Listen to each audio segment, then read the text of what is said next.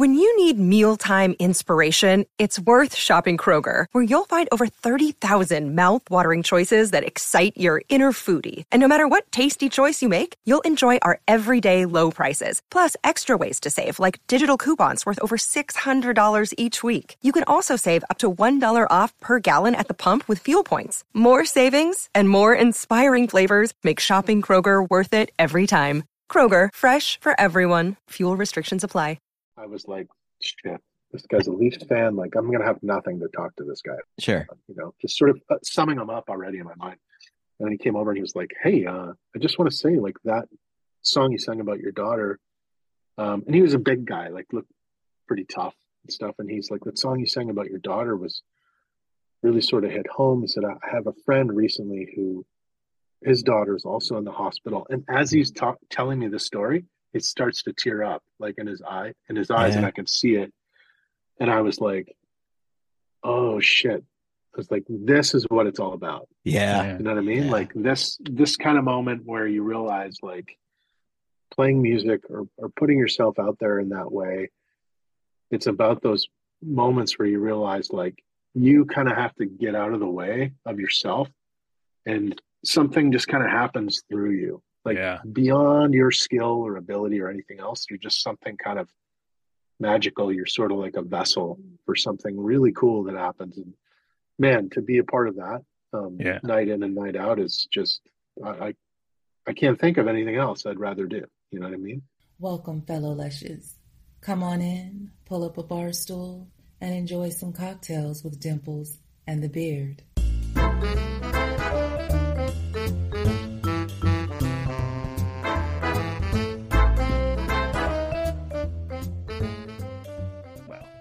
Guess what? Tavern's on. Tavern is on. no, on. The tavern is now open. Tavern is now open. Welcome back, fellow lushes. Can you? I can't wait till Another we have. episode of Cocktails with Dimples and the Beard. And Dimples can't wait for. when we have our chain of of bars, We're gonna have a chain of bars. cocktails with dimples in the beard. Is that your first when the when the money starts to roll in? That's how you're gonna open bar. invest. We're gonna open a bar. Can I And we're launder gonna my- run a chain? Can I launder my drug money through your bar? Absolutely. Cool. What, what? Why else would you have Cool. a bar like that? I like it.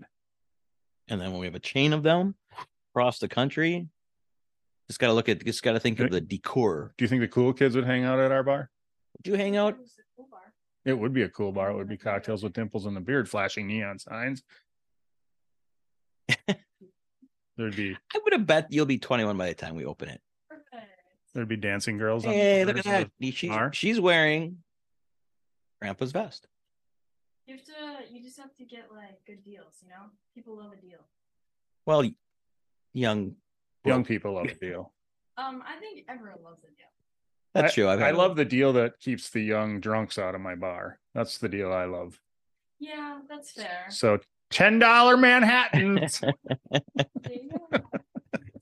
That's our special. Ah, Ah, you know, for if you like this content that we're we're we're You don't. we're doing right now, which is amazing. do us a favor, like, share, subscribe. That's the best thing you can do is subscribe. Share is the best thing you can do. I I, I take that back. Um, no, wait, I take that back. No, sharing would be the best thing you could do. Like and share. That's great. Leave a comment. Please leave a comment. We'd love to hear from you. We'd love talking with you. We'll respond. Please give us a name. Call us, call us a name. Call us an ass smacker if we want. Call I us am an ass smacker. But Um, let's talk about it. may I Comment. Let's talk about it. may I interject? Interject. May I interject? May I correct you? Oh, Your facts? My facts. Technically. Technically, because I want them to do the thing that is most likely to help us out. I mean, first of all, first and foremost, subscribe. We need the subscriber numbers up. But secondly, the biggest thing for the algorithm is to comment. Put a comment in there. Yes, that's the one that drives it back. Then L- YouTube thinks that people are excited about it. And I that's what, but we that's want to share. so, well, yeah, right. They're all important. But when it comes to the YouTube algorithm, do you want to get money or? Comment.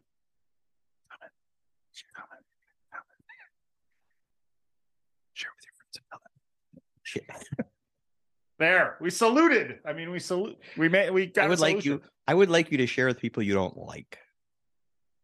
Just share it with them so they say, "What why are you sharing this with me? I don't even like you. Why would you share?" Yeah, this?" but then if you share it with somebody who doesn't like you, they're not going to go fucking. they're gonna be like, it. "I don't. Why would they do this? They're gonna watch it. and They're gonna fall in love." they're gonna fall in love. We got a musician tonight, so it's not always ladies. Ladies, It's not always ladies, ladies. we got a dude on tonight. We got another good-looking dude on tonight. We've had. To be fair, the dude looks like a lady, but he doesn't. He does. dude. Well, you decide for yourself. Watch to the end, because that's when he takes off his His mask his mask and reveals his true self. reveals that he's not Matty McKechnie. He's Matilda McKechnie. He might be, This, is, or this is not a nice intro. well, I, I I don't know what kind of intro it is. We're just babbling. We're babbling. We're going to talk to somebody from Canada tonight, and they don't like to be mean. They're not mean. No, Are we mean? Was that mean? What we? You I feel don't what know. said we mean? We're just making. We're just having fun. felt a little mean. Oh, I, I just thought it was fun. But We're just having fun. what are you drinking anyway? Um, I am drinking gin and cranberry juice. You got a UTI? I'm Trying to get rid of it Okay, that makes sense. because I have no reason other Um, than I felt like gin and I had cranberry in the juice. Well, there's the- a lot of there's a lot of pine trees in Canada. Okay, well there you go. Gin is pine. He never suggested it. He might have suggested a drink at the beginning. He didn't. Well, we did. We just said beer because he's a beer drinker. Oh yeah, yeah. So, so the beer is. I'm yes. Oof. This is this probably wouldn't go over in Canada though. A Hefeweizen, and they probably don't. a I mean, beer. yeah, it's not for them big lumber mountain jacks up there, whatever they're Great called. real bear. Yeah, real heavy beer. mountain jack. What is a good Canadian beer? Um, what is that one? Yeah, that's it. Thank you. You're very helpful. Appreciate that. Well, if I lived in Canada, considering it's winter like 13 months out of the year, I would most likely drink a lot of stout. What do you call? What do they call cigarettes up there? Uh, no, that's in that's in. London, I think it's Stags. Did you just try and get me to say the? Yeah, I I, did. I did too. I think. but that's to, be fair though, they do call them fags in London. in London. Yes, They do. They do. That's. A, I that's think a you're okay with that word as long as you don't end in As long as you, You can't- explain what you're talking. We're talking about cigarettes. that. And you don't want to. You don't want to got them. If you know what I mean. You don't want to got. You, no gotting. But but I but uh, for a brief moment, I was like, yeah. Well, they no, there's something in Canada too. Like, Is it Stag? No. I have no idea. We can I ask them. I've never been to Canada, nor I've never and I've never smoked a cigarette in my life. So I was in Canada once. for work. really, Yeah. for for work, Yeah. they let you back. In plant out. That's it. Like yeah, flew up there for one day, came back the next day. We stayed overnight. We didn't. Yeah. Mm. But you didn't go anywhere. No, it's a funny story. I bet it's not. It. I don't know if people know me. I changed my name, and I was and I was married, and there was a problem with my name change when I was trying to get a passport to Wait. fly out of the country. you changed your name because you got married. No. you took your wife's and then name. I got married. you took your wife's name. No, but I got teased for a different reason. And the quickest and easiest way for me to get, I didn't really need a passport to get, is to go in, say I lost my driver's license, show them my birth certificate to my original name. So my birth certificate matched my driver's license when I flew. And then when I got back, make everything right. Okay. That makes sense. It does make sense. But the funny part was, so I'm ready to leave. I'm packing. I'm like, oh, by the way, I showed it to my wife. Apparently, we have a different name, so I'm not married. So I'm in Canada. I'm a single man. that was very Probably took advantage of it too, didn't you? She thought it. She didn't think it was very funny. No, I thought it was funny. Well, here we go. We never want to keep a Talented musician, rugged man, talented man Rugged. waiting. All right. So without further ado, well, I'm going to get this wrong. Matt Matty. McKechnie. Well, hello, sir. Hey, how's it going? Good. How we doing, guys- man? Good, good. Can you guys see me okay? Yeah, we got you. We got Yeah, you. we can see you. Okay. Can hear you. Can you hear me? You bet. We always want Great. brighter light, the Dimples in the better. We want to see you. Yeah. Okay. There we So go. how how are you tonight? Doing all right, man. Good. What's uh what's going on where you guys are at? Uh, just another night of this. You know, this has become like a three night a week project at this point. Now we, you know, Amazing. yeah, it's turned into a lot. So we, uh, Yeah, you're always having people on, and I think I'm th- probably the best looking person you've had on. a thousand So- percent, a Yep. thousand percent. Can't even argue. Other than other than the host, you are it. you so we're joined by Yeah. you decide which one. You guys are lookers. No, you guys are. Uh, I mean, I see all the beautiful women that you have on, and I'm like, geez, I feel honored amidst all these uh, stunning people. I'm just sort of, uh, you know, Canadian dad doing his musical thing, and so I'm happy to be here chatting with you dudes. and and that's what we're all about. Just chatting with some cool people, learning Yeah. about you, hearing some stuff, and uh, go from there. so Appreciate you coming on. Yeah, so thank you, Matty Yeah, McKechnie. man. Musical Yeah. name Graven. We gotta we gotta start with that. Where does where does Graven come from? And I know there's a song on on uh the Simple Complex album that kind of kind of goes over a little bit what it is, and I I like that Yeah. that feeling that it's it is what it, you need it to be. But where did it come from? Yeah, man. Um, so Graven just came from um, going to school at the University of Guelph here in in Canada, just close to close to Toronto. Okay. Uh, Guelph is a funny name because Mhm. Norm Macdonald Norm Macdonald talked about it because Jane Fonda was on his show, and she goes, "Oh, I filmed this movie in Guelph," and he's from Canada, and he goes, "Oh yeah, I know where Guelph is, but I always thought it's a funny name of a town because it sort of sounds like throw up or like vomit or something." Yeah, It does Guelph, but uh, And Norm anyways, is- uh, R.I.P. But he's he's Oh, one of the best. genius. Totally. I love him so much. I watch all of his stuff on repeat. But yeah, Graven was like this idea. Like I, I grew up in church, so I, I went to a lot of churches as a kid, like Christian family. Um, and I knew the word graven from the Bible was like, you know, anything made by human hands. So like an idol or some kind of statue or something. Like there's a verse I think in the Old Testament that says, "No graven image shall come before me," which means you can't make an idol or a statue that you know Sure. goes in front of God. But I but I didn't want it to be associated with that, so I was like, I thought about the word, and I was like, oh, it's kind of an interesting word because if you slice it down the middle, it's like half of it is gravity, and then the other half is heaven. So it's like you know, as humans, we're sort of stuck in one world, but you're always thinking about another one or something. So that's where it came from. Okay. Yeah. Were you uh in in church? Were you in the choir? Did you sing for it? Is that where you got some of your I- music background? I I didn't really sing in the choir or anything, but yeah, I did some worship music for sure at uh, different churches, and was a worship leader for a long time, uh, leading people to the Lord. But uh, yeah, no, I um, I did that for for quite a while, and I slowly just learned guitar through uh, my brother and different friends, and I could, you know, I think 13 or 14, I could move one finger around enough to play um, Smoke on the Water by Deep Purple. nice. Is that all it Just takes? classic. All you gotta be able to do is move one finger for that song. Uh, to play that song, that's basically it. God damn it! And then- this out. You, He's yeah, you got it. You can do it, man.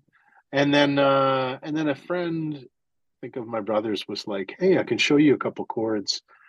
Then it was just sort of off from there, and I never really took lessons or anything. It just sort of learned um, by rote, like over time, learned learned by experience, I should say. Sure. sure. and yeah i didn't uh church music definitely saturated my mind and i i was in, immersed in music through it but yeah I, I didn't really take lessons i wasn't trained classically i still can't read music um Sure. but i could i can play enough you know that i can play basically most basic rock instruments like piano drums um like keyboards, guitars, bass, but I can't do them exceptionally well. I can do them enough to And get they're by. all the, and they're all self-taught. You you've never had lessons in any of them. No, I had yeah maybe piano lessons for uh, a year or two when I was like eight or nine. Okay. but uh, you can only play Clair de Lune so many times before you're like, what am I doing with my life at that age? You're like, Yeah. how does this relate to me? Yeah. It's it is fun to watch. So I have a, I have a young daughter who's learning it, uh, piano right now. She's in her first year of piano. She's got her second Cool. recital in a couple of weeks. So it's fun to watch Yeah. and, and how much progress she's made in such a short time. So I oh, love the that's great, man. Yeah, How how old did you say your daughter is? she's seven, almost eight. Oh, cute, nice. That's the same. So my daughter's six. So Okay. Oh, oh. I get it. I get it. Yeah, I Yeah. definitely, I Are you- definitely I- had that in some of my research that I wanted to talk to you a little bit about the being an older single dad because I'm in the same spot and, and it's uh right. it's a it's a crazy world when I mean I get I'll drop her off and get called grandpa a lot because of the gray hair and the Yeah. and I and I I call know. that half the time anyway. so. yeah yeah Love it. You guys are great. Yeah, it's true. Uh, it's weird being an a, a older single dad. So she's six. I'm 46, and uh, so yeah, we'll always be 40 years apart, which is a bit strange. But uh, you know, everyone goes down their different paths in, in different ways, and I, I'm like thankful in some ways too that it it's worked out the way it did because I think if I was in another relationship or working a different job that I, I really hated, I wouldn't be able to do music full time. It's just sort of the Mhm. way Mhm. the cookie crumbled in life, and so I'm I'm definitely lucky in that regard. But um, but yeah, I, I- feel you, man. It's the, the just being an older and, and being a single dad. Like it's it's fun sometimes, but then you're just sort of you know the one at the school functions or the uh, you know Yeah. um, right. I'm kind of like yeah, I have a beard. I look a little maybe different, and I uh, and I you know there's a lot of cookie cutter parents who have there's a lot of government workers in Ottawa, Canada, Sure. around here's the capital, and so who have steady nine to five jobs, and I'm like, I'm self-employed. Sometimes I I work, you know, and sometimes I have some days off. Like my schedule's all over the place, and I'll show up wearing a hoodie with a you know hot sauce stain on it or something, and I'm like, hey, what's up? You know, you know how it is. I I do I feel you I feel Yeah. you It- so- And, and and I'm in the opposite. I did the I'm not the cookie cutter, but I have a grandson that is the age of you know within Yeah. the range of your daughters. oh, cool. Oh, that's fun, man. it is fun. It's It's, a a, really- different path, but it's it's it's still great. Yeah, it's great. So are you bo- are you both dads? Yeah. yeah yeah yeah Oh, very cool. So yours is yours is eight, and how old is yours, Dean? I'm Dean he's Kev that's Kevin You're you're Dean. Okay, you're Dean. You're Kev. Sorry, man. yep No, no, it's it's all all right right. that's right So yeah, so he's at the, my grandson's eight, Oh wow. Okay. and uh right. So my son's 32, and then I have a 20 year old and a oh, 23 that's year old. So I'm all Oh, I'm yeah. So I I put all that beside you know behind me. So he's got a parent all the time, and I just spoil now and send him home. That's fun. That's fun. Yeah, twenty and thirty-two. They basically have their own. Uh, Oh, yeah. Fully formed lives. That's pretty cool. Yeah. Yeah. Which is which is just as you'll know, it's just great to watch. It's just great to watch Yeah. as they grow up. Yeah. That's that's really fun. And uh and what's what city are you guys in? we're in Neenah Wisconsin Oh no way. So cool. yeah I just um I just got played on um a Wisconsin station the other day because there's this program called uh Out of the Woods. It's like this station uh, this pro program and anyways it's like kind of acoustic folky okay stuff that this this guy curates and uh, it's a syndicated show so it gets played on think about 100 stations across the US, a couple in Canada. And uh there was one or two stations in Wisconsin, so I'll look them up after and, and send well- them to you because uh, Oh, okay. yeah, Probably Yeah, Madison, sort of neat. I'm guessing. yep yeah Madison possibly you Probably. know college town College So- town. Speaking Yeah. of college, yeah, for sure. did you play um gigs in college during college? I mean, it, you're I- learning your music. when did you get your chops to? Yeah, I was I was playing a bit like I played in some other bands where I was the side guy. Like I, I played bass in a band called um Crushing Shelbyville with a few friends because we were Okay. big Simpsons fans. yeah And you know, when Mr. Burns builds that uh, sun blocking machine that knocks Yeah. down, it's supposed to. Uh, they're like, "Oh, we crushed Shelbyville."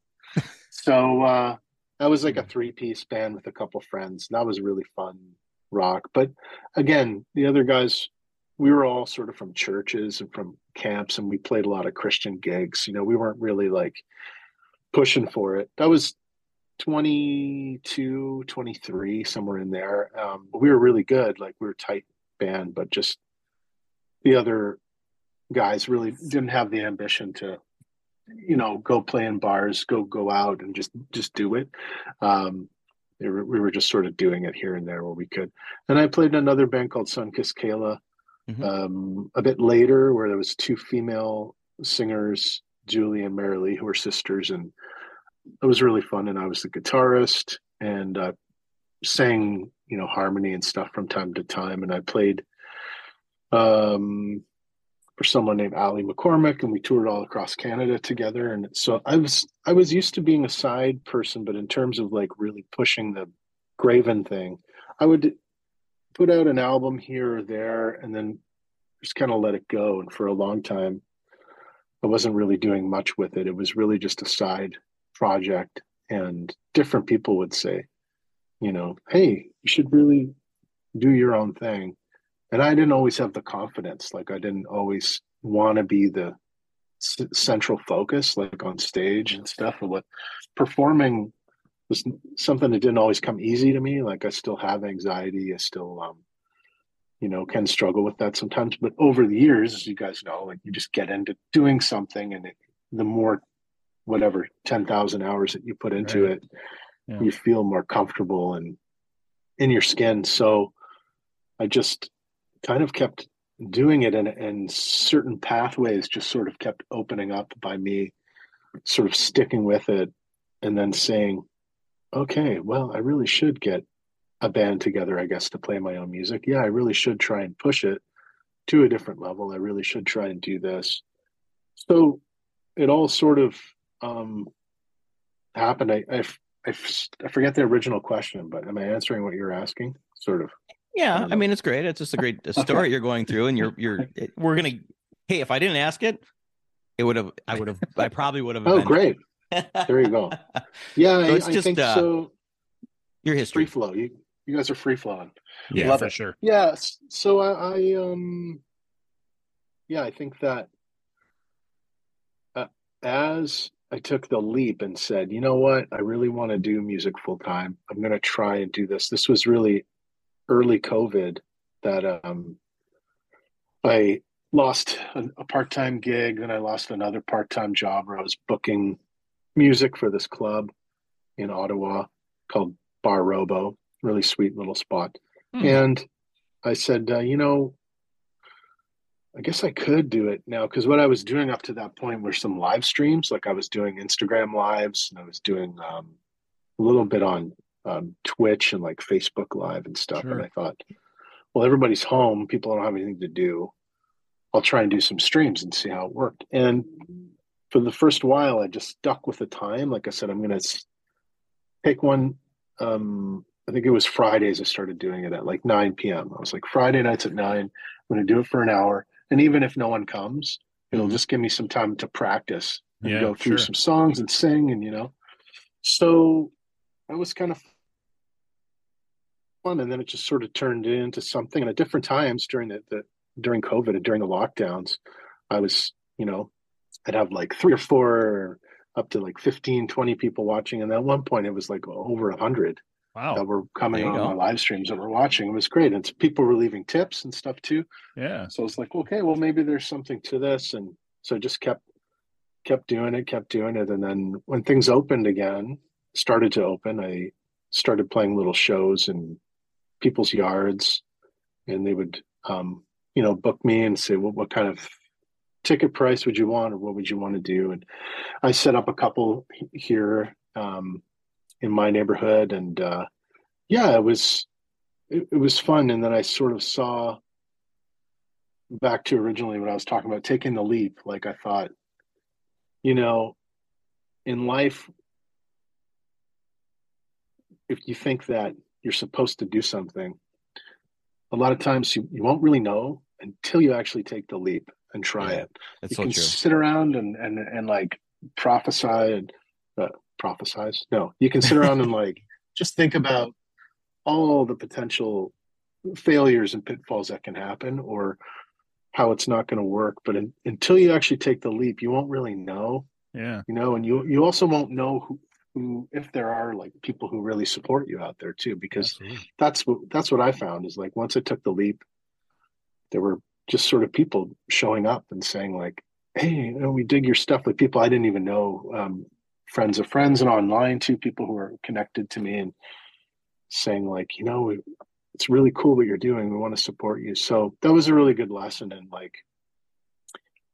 take the leap if you feel like you're supposed to do something and guess what even if you fail you're still alive Absolutely. Yeah. It's, o- it's okay to fail. you know that's right And- exactly And I, I feel. I mean, we. I'm sure I can speak for both of us when we we say we we feel that because this thing was, you know, a, at least a year in the process before we actually sat down in front of a microphone and started talking. So, you know, we that's think, cool we think back now and go, gee, we could have another 50 episodes under our belt and be that much farther down the road. And and uh, But we took the leap. Yeah, like you said. but That's yeah, exactly it right. Took us a while to finally. that's- And like like a lot of people, I think the pandemic was the kick in the ass. Like what the you know. Yeah, what else are we gonna yeah So- it's so- true So Do you guys you can you get go can ahead? you, get can you swear on your podcast i heard you Oh, yeah. Fuck yeah. i heard you sort of self fuck okay good Yeah, fucking yeah. right Yeah. Yeah.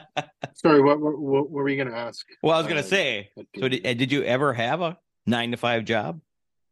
i did yeah i had several that i was never really good at and i hated all of them Yeah. Okay. Uh, I I I worked in a lumber yard for about six years. Um, I worked delivering eggs for a couple of years. I um, I worked in construction. Um, I actually went to school for journalism, so I was I was trying to do that for a while, and uh, I was trying to do, you know, go down that road. And I I went to school for English, so I got a degree in English from Guelph. And I was like, I don't want to be an English teacher. What the fuck am I going to do with this? I'm sorry. Every time you And, say you uh, went to university at Guelph, I feel like we're talking to Harry Potter or something. It just At I was Guelph. thinking It does sound like that. we played same thing. Quidditch. Yeah. Yeah. And I've never even seen Harry Potter. I so- haven't either. I just Hearing hearing Norm say that about Guelph like Yeah. changed my view of it forever. I'm like, oh my god, he's so right. It's like, and of course, you know, being Norm, he didn't say vomit or something. I, I think he said throw up. He goes, Yeah. it sounds like throw up. And I'm like, who the hell says throw up? Anyway, it's the best. Norm. Yeah. yeah, it. Norm did. I just but um but yeah i uh I, I did lots of jobs and i post Okay. about that sometimes it's like a reminder to me saying that like i've never felt like any other job i've had has been the right fit you Yeah. know there's always things where i'm like oh yeah i can do it there's certain aspects that are okay um there are certain things that I, I can fit into. Like I'm a fairly adaptable human being. As a musician, you kind of have to be that way. You sort of roll with the punches, and you're on tour in, in different towns, and you're kind of like, oh, well, this isn't going to work. Okay, we'll just roll with it. So you you kind of have that built in. So that worked with the, being able to work different jobs. But yeah, that feeling of deep down, like I you know had friends who are engineers or doing di- different careers uh, working in addictions counseling or whatever that they were like this is you know i love this this is what i want to do it's my ultimate dream i never felt that you know Yeah. in any Yeah. job until now. not even working in journalism like until now exactly and uh and when i started doing this i was like oh, shit like this this exists i didn't think that you know i Yeah. didn't think that people could do this in life i thought a job was always something that you hated so Right. uh yeah it really turned turned the lights on in, in some ways and do you guys what about you guys do you like both of your your respective jobs and what No. you do no no, no, a thousand percent no. Uh, We, it's funny we had uh we recently Today I don't, but normally I do. we we recently had Matt Vincent on, and he's motivational kind of kind of fitness guy, and uh Cool. Put you in your place, man. he did put me in my place because I had been watching him, and I kept telling him every time I watched the speech that he gave, I was ready to go and quit. And, and and you know move on to something else. He's like, well, have you ever thought about it from maybe you need to change something where you are to make it better where you are than to just quit? Yeah. I'm like, fuck you, god damn it. You threw back at you, but going, when's the last time you learned something new at your your current job? When's the last time you yeah, did something? Di- yeah. So he, Yeah. which I think it's all perspective. yeah, I think about today. So It is, but also, uh, I agree with Matt to some respect. But also, man, sometimes you just need to fucking quit. And Yeah, sometimes you absolutely. just know, Yeah. right? Right. And that's like I've been doing the same thing for 25 Yeah, years. I, I, I know. I know, you know, I know it's not what I want to be doing anymore, but I know it's what I'm going to do until retirement. So I'm I'm okay with Oh, that. fair. But it's uh yeah, I mean it's a real it's I know that I'm in a real like lucky position too. And I, I you know, don't don't take it lightly. Like I have I guess, I guess I've put out like 15 or 16 Yeah. albums or EPs and stuff, but the, a lot of those were side projects, as I said, side hustles where I Early was ones, yeah, yeah. work yeah working other jobs and just put stuff online and do this here and there and then so really for about three three plus years now i've been doing it full time and i can say like it is extremely hard like in our climate as a self you know starter musician is someone i don't have representation i don't have a label i don't have an Mhm. agent Right. have nothing but it's ultra fucking rewarding Yeah. you know Yeah. when you when you play in a room to like you're like oh man i thought there was going to be whatever x amount of people here and only this amount showed up but then all these people decide to you know buy a bunch of your merch Right. or someone comes up to you not even that it's not even the money aspect it's like someone will come up after a song and you thought I've had this happen a couple times now where I, I thought I sort of played it shittily or I didn't really give it its best or I screwed something up and I'm like, fuck, I screwed up the fingering of that chord. Everybody noticed. Of course they rarely ever do, right. but you you feel like they're all looking at you, laughing at you. That's right. They Oh, Nobody knows. 100%. I have massive, massive uh, imposter syndrome. It's something I yeah. work at constantly.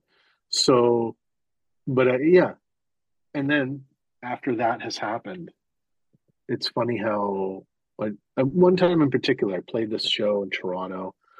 My friend Megan just played before me, and she is she uh, was nominated for Juno, which is like Canadian uh, Yeah. Grammys. Yeah, so Part of them. which was really really cool. I was really proud of her, and she's amazing, um, Megan Nash. So um, we played this show in Toronto, and then I was like, oh, uh, I had to play, and I was just feeling not confident and not myself, and feeling sort of, you know, bummed out.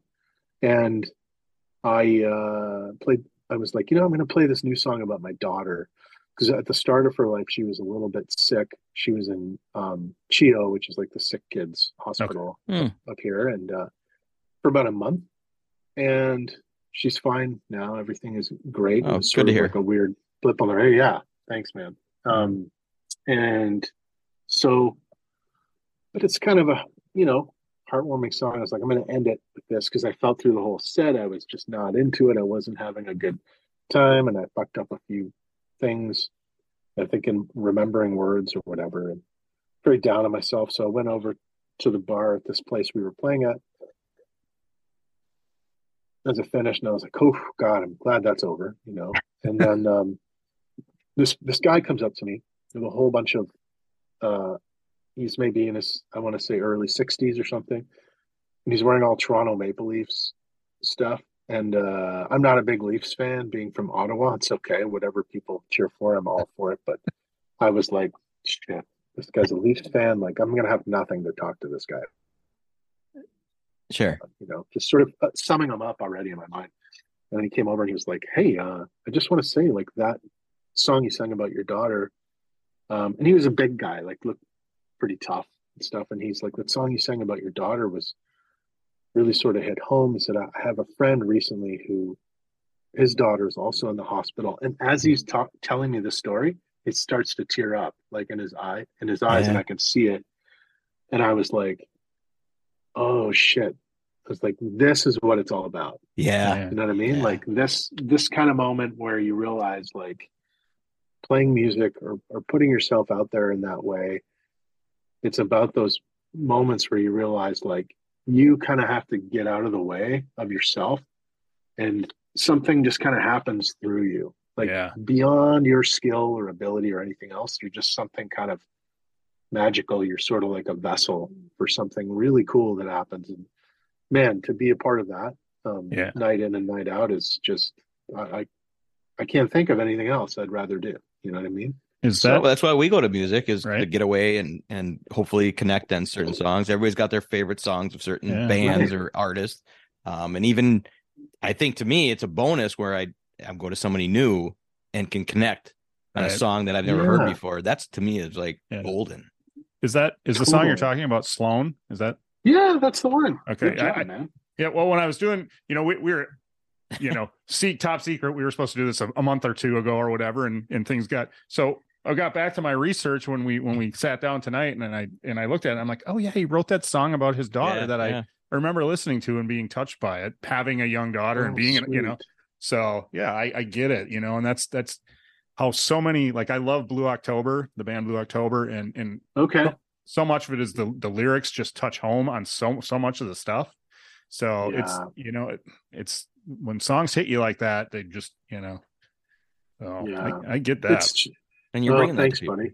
Yeah. Yeah, thanks, man. I I uh I try definitely, and I, it's a it's a struggle sometimes. Like, you know, it's risky and financially, you kind of have to back yourself, put yourself out there, and sometimes sometimes it's like being a salesman where you uh you know you have very little coming in for a while financially, and then you sort of get a big chunk, and then you have to sustain for a while. So it's learning all of that and and immersing self yourself into that lifestyle and being like okay it sort of is like i think being an artist in any way anywhere in the world is like feast or famine yeah. like sometimes you go long periods with where you're like what am i doing should i get the fuck out of this you know and Yeah. then So you're you're doing you're pounding the pavement yourself. You're put doing the work. You're you know you're doing all that and trying to write songs. So you're juggling both that.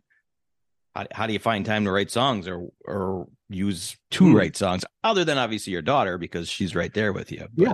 you can't write every song your Um, daughter. Well, I guess you could. You could. no you could but no i try not to it gets it gets a bit old like if i'm the guy you know if you're the guy at the show where you're like and this next one is also And another one from my daughter.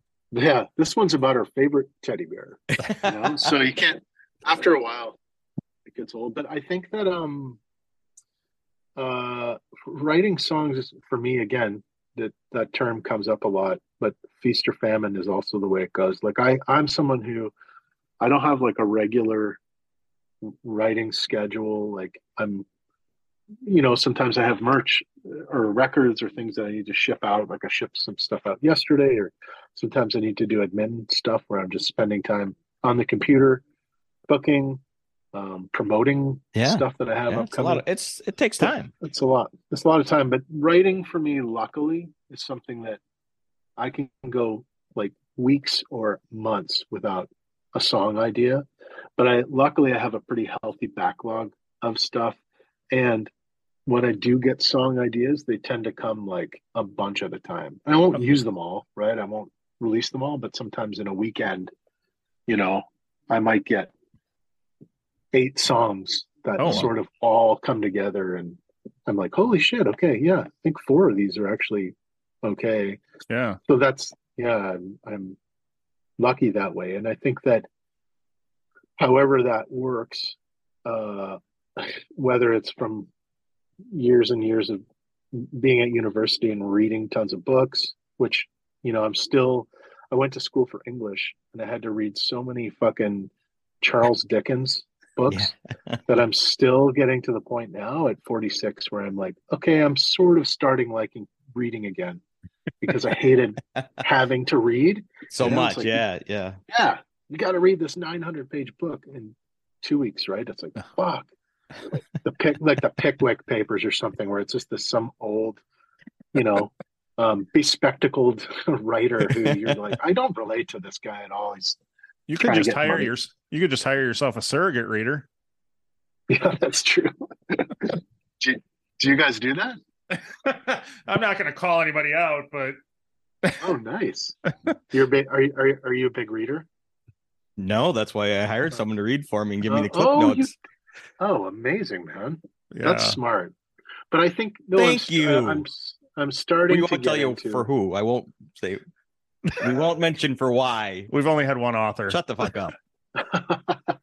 I, hey man, I think for an author, I've I interviewed an author, so I have a podcast on yeah, let's get into Called that. That's Great- awesome. Graventown. I'll have you guys on too sometime. That'd be great. Awesome. But uh, yeah, I love that. But I uh, interviewed an author a couple months ago, and I felt the same way. Right, going to school for English too, and then I went Yeah. to school for journalism. This guy was a journalist too, and he, he writes kind of apocalyptic fiction oh, you know, not really my uh, style, but an incredible writer. But I felt the same way, almost as you did. I was sort of like, oh shit, this is like intimidating because you don't want to get things wrong, and you. But most people are pretty. They understand, and they Yeah. just Yeah. want to.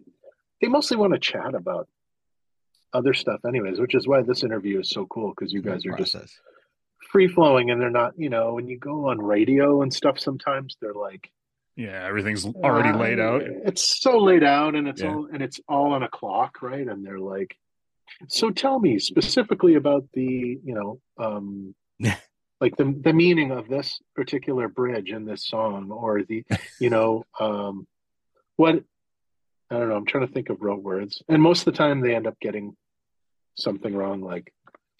They're like, and now from Yeah, Ottawa, yeah. we have on our show Matty McKechnie, and here he is, Gravin. Good to see you, buddy. And I'm like, you know, but I don't care, right? Whoever, however they say it, it's like, Yeah. Yeah, right. I'm not going to correct people, but like it's you, like like the song says, it is what it, you need it to be, right? So if you want to call that's it, right. Man, you've done the, this. Guy's done his research. I don't know Yeah. about you. He didn't. He didn't have a surrogate listener. I did not have a surrogate listener. No. Your Brought stuff. This is your stuff love on my it. own. That's amazing, man. Amazing. so You're doing great. which I went back to. I wanted to, uh, yeah, like I said, talk about uh, Graventown, your Yeah. podcast, and uh, one of the one of the questions is, not every episode you have a guest. Sometimes you're on your by yourself. That's true. I have not listened to every episode yet, Don't worry but about I'm it. but I'm getting through it. So, how do you pick uh, guests and um, topics? Topics. Um, talk about you know that's guests. that, that's another thing too. Is like I've been kind of in a slump with everything the last couple months, and I sort of got off the road and uh, had something happen with my eye, and I just it it was almost like the universe was saying you need to slow down for a bit. And the podcast is something that has really taken a back seat, which I'm sure you guys can appreciate because it takes so much fucking time, right? yeah, To You're edit it, to do it to do it like I, I respect you guys doing it because you know it's like every episode right. people think oh it's so cool you know you go into this basement and you just talk and do it's not it's not like you talk and then like magically edits itself and shoots it into the ether sphere Right. it's so much time so Or get people to come on and Yeah, go back right. and back and Yeah. back and set up so i guess that's that's why i was going to say with guests i try and think about people who would be free flow, and i i do try to front load it like i i um try to have a bunch of questions ready but then like you guys same thing like i'll go down rabbit holes Yeah. Mhm. too and uh they talk about something interesting i'm like oh yeah okay talk about that that's cool Yeah. and I almost prefer that style. So I just think about people who would be, you know, sort of engaging. Like I've I've talked to an author. I talk to mostly musicians most of the time because, Right. you know, it's what I can relate to and yeah. songwriting and like, oh, I like this idea in this song. And I think when when other songwriters talk to other songwriters, it's kind of fun because they feel like they're sort of talking to their people. Like they can open up a bit and, and be like, oh yeah, he gets it. Like he understands how this a chorus can sort of be weird for a time and then just something clicks and it, it you're like, oh yeah. I was talking to Jill Barber, who's a great Canadian musician, and we were both talking about how you feel like a crazy person at times being a musician because for a while you're especially when you're releasing an album you're so in your own head because you're just going over everything with the Oh, fine tooth comb. Yeah. and you're listening to your own like i was telling her with simple complex my, my new one. I listened to that fucking record for about three or four months with nothing else. I wasn't listening to any other music at all. That's the only thing i was listening to is like that before i was getting ready to put it out to see if there were things I needed to go over uh, with Joel Plaskett, who was doing the mixing of it, and and just edits and stuff. And I was like, "Yeah, "Is it ready?" And then you almost become sort of deaf to it because you've Yeah. listened to it so many times, and you get to this point. Jill was saying this too. It's like you're just happy at a certain point to be like, "Fuck it, it's not." Mine anymore. I'm putting it out there into the world. If people have problems with it, they can have problems with it because I'm done listening to this fucking thing. Yeah. So it's So did funny. uh, yeah. Produce that one Sorry. yourself? Yeah, I s- yeah, I self produced it with a guy named Charles Austin, who's from Halifax, and uh, we both produced it. And Joel Plaskett, who's another Juno winner from Canada, Nice. great, incredible musician. He mixed it, and we recorded at his studio, and um, Bang in Studio. like a w- in a week. Thanks, that's right. Fang, you got it. Yeah, good, good research. There you go. Well, so I, so I, what I'm curious is when you're self-producing, and you're to your point of just a minute ago, you know, you keep listening to the same thing over and over again. Do you need a different voice to come in and be like, no, it, it needs uh something here, and you didn't Yeah, because you've heard it so many times, you don't catch it. Yeah, absolutely. It's really important in the recording process to have that outside voice. Um, and I think for a long time, it's something you learn later in life being a musician because when you're a younger artist or even a newer artist, uh, you're really sensitive about your material and about your work. And so you think like, no, I wrote it this way. Right. Like you hold it re- really tight, you know, like a little baby or something. You're like, no, no, it, it has to be this specific way. But it doesn't really. And, and the more you open up to other people is is great with the process of it. But I will say too, there's something cool about like I there's some albums that I've loved, like uh Blue Rodeo is a great Canadian band, and they went and recorded an album in a cabin completely by themselves. I don't think they had a producer. It was just they did it totally themselves in a cabin like over a week, and it's one of their best records ever. Hmm. And so there is something fun to that too, where it's like you have all the control and you make it exactly how you want it to be and just put it out there. Yeah. You know what So you're doing. You just, just got to trust That's yourself. right. You know what you're doing. Almost your first blush. right. This is what I want. Put it out. Be done. Yeah. That's right. Yeah, there's something to both. I, and and this last one, I just I just put one on Bandcamp um, about two, uh, God, I don't know, two months ago maybe, and uh, it's called Getting Getting Pretty Good at Being Okay, Yep. and it's got a bunch of new stuff and some older stuff that was rehashed, and that was that was very yeah, some covers, yeah, and that was very much um, one that I was like, fuck it, you know, get it out, and it was fun to really do that guerrilla style again of like, let's just That put this that goes along with out your it. title, doesn't it? Yeah, exactly. Yeah. Exactly. Right. I mean, gorilla style. Just put it out because hey, I'm okay with it. Yeah. That's a, it's a great title. I, I do like that title. I love it. Yeah. Oh, thanks, man. Yeah. Yeah, it's and also how I feel right now in life. It's like, Yeah.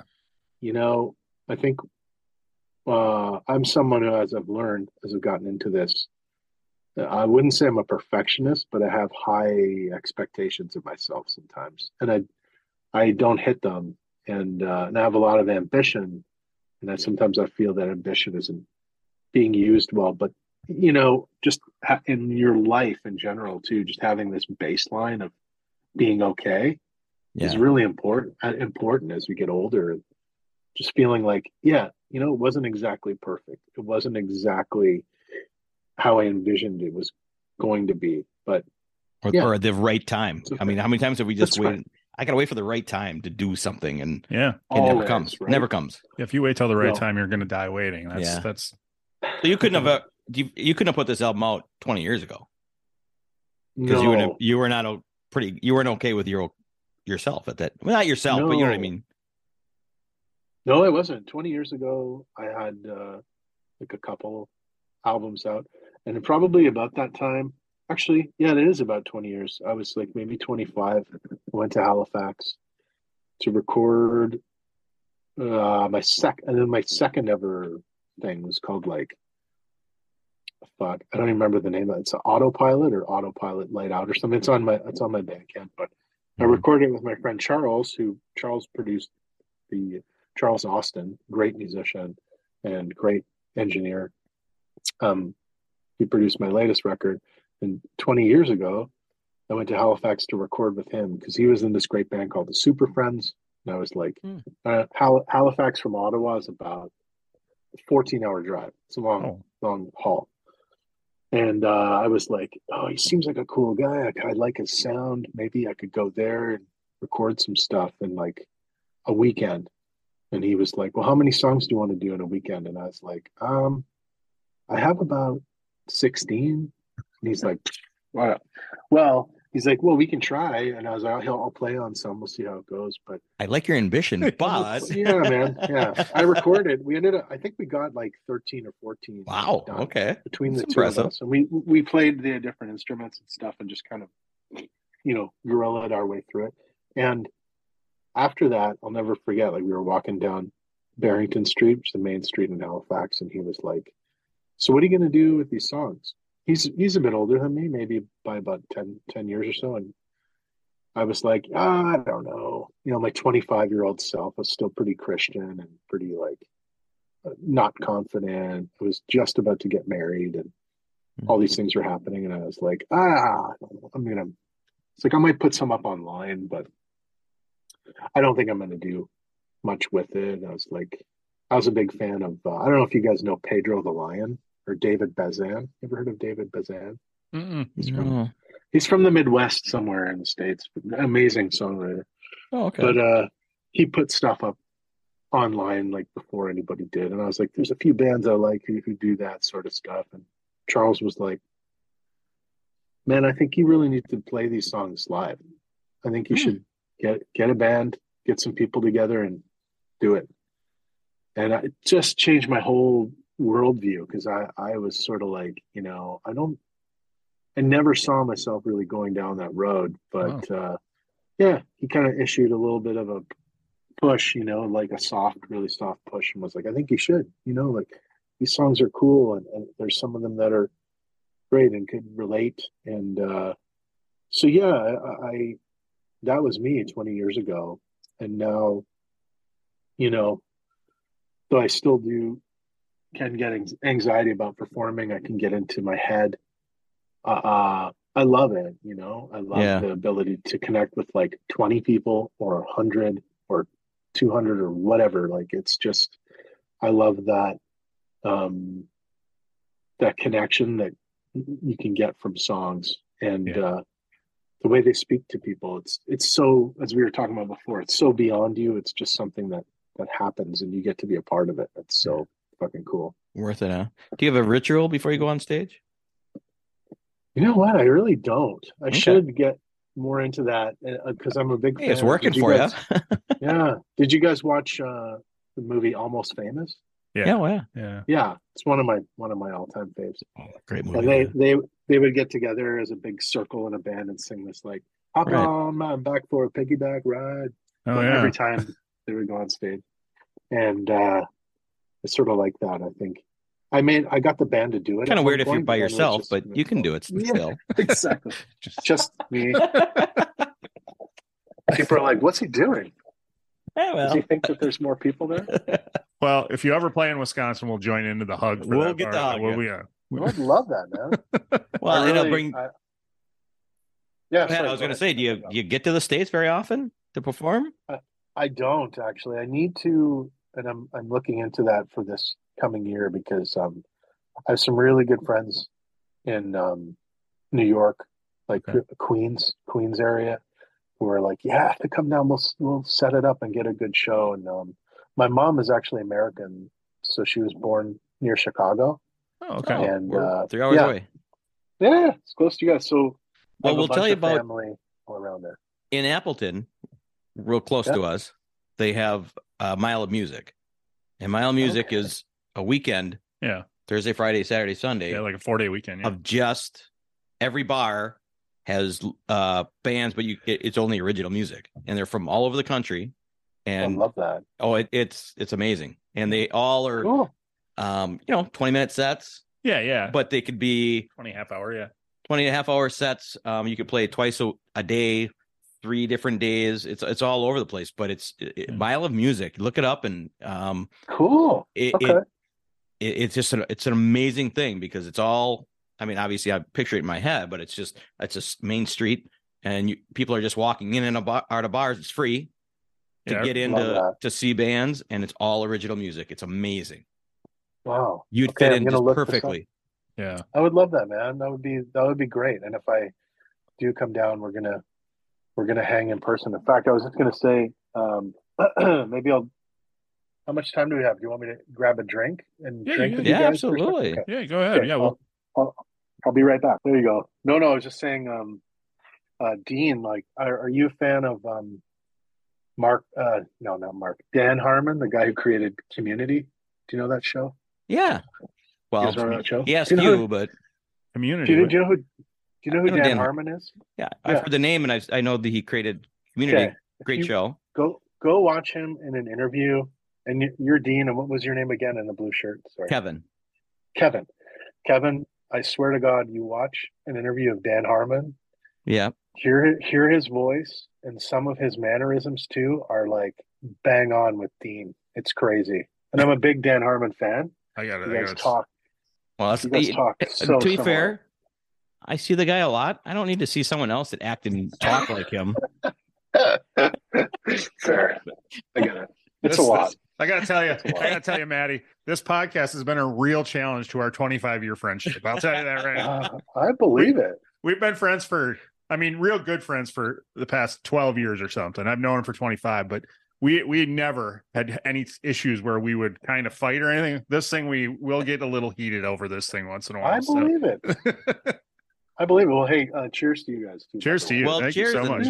Yeah. Here's a good Canadian Well, well, well, Ottawa beer. Well, good. We we mentioned that before we got on. We're like, what is a what's a good Canadian beer? Or is there a Mm. popular one? Molson. There's Molson's the that's one I was right. thinking of. But is, is is Molson like because I know like you know back in the day the the commercials for Foster's and how it was you know Yeah, Australian for beer and anybody you talk to from Australia is like we don't drink that there. Do you guys actually Yes. drink Molson? Um, some people do. It's very popular, depending on who you talk to. I don't. Uh, they're like, it's the beer. So let's equate it to my American knowledge because I spent a lot of time in the states. I would say it's like your um, Budweiser? fuck, what's some? Yeah, well, yeah, we have Bud here, so maybe kind of like your uh, Rolling Rock. Oh, okay. You know, Oh, just like a basic Yeah. dad beer that's not there's nothing really in it that you're gonna taste and be like, oh, I taste uh, some citra hops. And Yeah, it's like it's no. just yeah, it's but it's just like a s- it's like a step above a Bud Light or something like that. It's got a little kind of yeah. it's same as you know what it's equatable to maybe like Coors, Okay. All right. same So- same type of thing. so what are you drinking again? It's at every festival. This one is called. It's by a company in Ottawa called uh, Tooth and Nail. Okay. And the beer's the beer's called Vim and Vigor, Hmm. and it's really a nice like basic pilsner. I'm not a big super hoppy guy, but I like uh, you know I like something with a bit of flavor, but I can't go um like mega dark triple hopped IPAs. Like I just find it. Uh, No. like I know when people are like, "Hey, try this out," at a show or something, I'm like, "Oh God, it's nine percent. Okay, great. I've had two of them and I'm hammered. To go." yeah, right, right. Yeah. I got- I got- still got a few songs to play. Leave me alone. So when you're performing, do you do you like to have a drink before, during, or do you just wait till Mm. after? I like to um, I like to maybe have one or two before, Okay. but then afterwards, yeah, I'll have a couple. but I, I can't. I can't really get.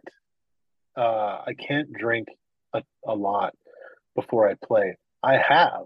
Let's make no mistake. I have many times, and uh, it, you know, my I get really bad um, dry mouth, so my Mm. mouth will totally dry dry up. Uh, you you know, you get Yeah. sloppy. Like you Yeah. forget stuff on guitar. You forget words. Like your mind just isn't quite as sharp. So I find one or two before is the good zone. Anything beyond that, and um, I always tell the guys in the band, especially Tom Thompson, who plays with me, is such a great, uh, pedal steel player, guitarist, everything. And I'm like, Oh. Tom, if there's ever a night where we're together and I start drinking wine, look out Oh. because I've I've become like a different person. I just don't wine. It just doesn't agree with me, and I get I can get really drunk really fast. Or there's Yeah. something with it. Uh, I, I'm not a wine person at all. Sure. Yeah. I'm Well, I was gonna just ask. like beer. Beer. Yeah. Okay, so it's beer. I mean, not even a whiskey or vot. You know, I don't. It, beer and yeah, yeah, the odd like the odd whiskey. My brother and dad have gone through huge phases where they love um they're I'm like Scottish Irish family. So Yes. scotch, whiskey. Different like my dad's been to Scotland a bunch of times and he brings back stuff and I have a sip and I'm like, oh God. you know, burns like um rocket fuel. Just burns your throat. Yeah. But Is there, uh is there any other whiskey besides Canadian Club? A Canadian Oh, yeah. whiskey that's good. There's some- yeah, there's some really good Canadian uh, micro distillery stuff. That's that's great. Uh, Wherever you go, you know, it's um, you know, and Canada's like, as I'm sure you guys know, quite quite large. So there's quite a few uh, provinces. People sort of think of it. I think it's funny. I don't know. Maybe from Wisconsin, you can tell me because I've never known many Wisconsin uh, folks. But um, is it like like what what are the main cities in Canada you would think of that you would know? Toronto, Toronto, Montreal. Ottawa, Vancouver. Vancouver, Vancouver. Ottawa. Oh yeah, Yeah. yeah, So That's those about are the Mon- Montreal. Yeah, yeah. There you go. Montreal, yeah. And here's a Canadian tip for you. Okay, so the pr- pronunciation, if you want to be more Canadian, people from Canada never say Montreal; they say Montreal, almost like it's a U, like Mon- Montreal. Montreal. Montreal. Okay. Yeah, Montreal. yeah. It's funny because I know a lot of Americans too, who, who and they all and everyone always says Montreal and Toronto. People would say, "How would you guys say it?" Toronto. Toronto. Yeah. So the second T, if you're from Canada, you never say it. It's just like Toronto. Toronto. Ah. I don't know Okay. why that is. It's just some weird Canadian thing. Those Well, two. it's, So it's like Montreal, Oregon, Toronto. Oregon, and Yeah. Oregon. Like I think if you're from, do- how do Mm. how do you say it? Oregon. Oregon. Yeah, I think if you're from there, it's Oregon. Oregon. Yeah. I think Yeah, that's how- Oregon. Yeah. yeah. it's almost like you're saying Oregon. yeah, yeah, yeah. So Yeah. yeah, it's all that regional dialect stuff. That uh, yeah, So my other so uh bizarre. In my head, what? So what are cigarettes called up there? He's probably gonna say cigarettes. Well, no, there's some Canadian funny terms. There's like uh, smokes. Yeah. People say Well- smokes. Yeah. Okay. Uh, I'm a huge fan of the McKenzie brothers. Oh, nice. Yeah, I love the Mackenzies. Bro. I've Oh got their album. I've got their Oh actual album. I've got their Strange Brews, one of my favorite movies of all time. That- dude. Same here. It's one of the fucking best. It's It one of the isn't best. not. I mean, I Mhm. it's it's funny. It was my as my daughters growing up would date people. I'd be like, they'd come over and they want to hang out for dinner and a movie, and I'd be like, "Yep, we're playing Strange Brew. If they like it, you can continue to date. If not, I don't like you." that. And That's I'm the not even kidding, because it's You a like that? weird humor that if you get it and you love it, or you just don't. And if you don't, you're not dating my daughter. and it's the bet. It's the, such a great movie because those two, those two guys, Rick Moranis and uh, Dave Thomas. uh, Dave Thomas, We're both are both Canadians, yeah. and so it's it's funny because they got it completely, you know, and like people still watch it, and we all know, growing up anywhere in Canada, you everyone knows someone like Bob and Doug, but Uh, there's probably American equivalents to that too, right? So Beauty, uh, Beauty Day, eh? wait. So Dave Thomas Yeah, was in that movie, and then he founded Wendy's, or was it the other way around? Y- I Yes, know. he's a multi-talented guy. All right. Dave Thomas. But yeah, there I- was um So here's else was I gonna say? my Yeah, exposure sorry, to it was um when I grew up in Milwaukee as a child. Uh, there was cool. there was there was uh you know Saturday Night Live, but after Mm-hmm. Saturday Night Live was half hour SCTV. FCTV, so good. Boom, So watched good. it, fell in love with John Candy, fell in love with the McKenzie brothers, all Mm-hmm. that.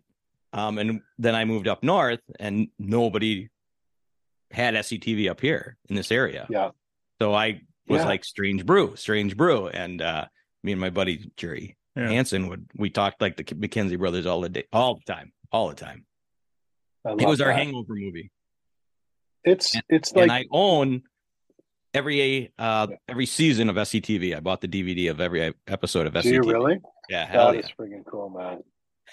That is great. You know, I was just listening to um do you guys know the SmartLess podcast?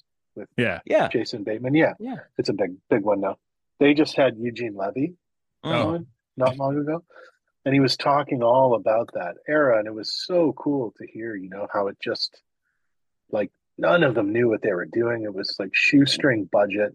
Yeah. Um, and then there was a musical of, I think it was Godspell, where it was like, uh, and Martin Short was going to McMaster University at the time, which is from Hamilton, Ontario, just near Toronto. And he got Eugene to be involved with it. And then I think, you know, they had Dave Thomas was in there too, and all of these people, and it's sort of SCTV either morphed into that or it kind of came out of that. And then, you Okay. know, um, John Candy joined and everything too. And just some of the stuff you watch from that now is so classic, but it's so weird. You know, some of the sketches you're watching it as a kid. I remember watching that and being like, "Is it funny?" Yeah. because it's so dry and awkward, and you know, and there's no laugh track or anything. And I think that's what I just liked so about it. Fun. Yeah, Uh, you know, it was cool, just man. offbeat and uh and I can guarantee you I was laughing. But didn't know why. I have no idea why. Yeah. oh, of course. Uh, what the heck was uh Joe F- Flattery? Flattery?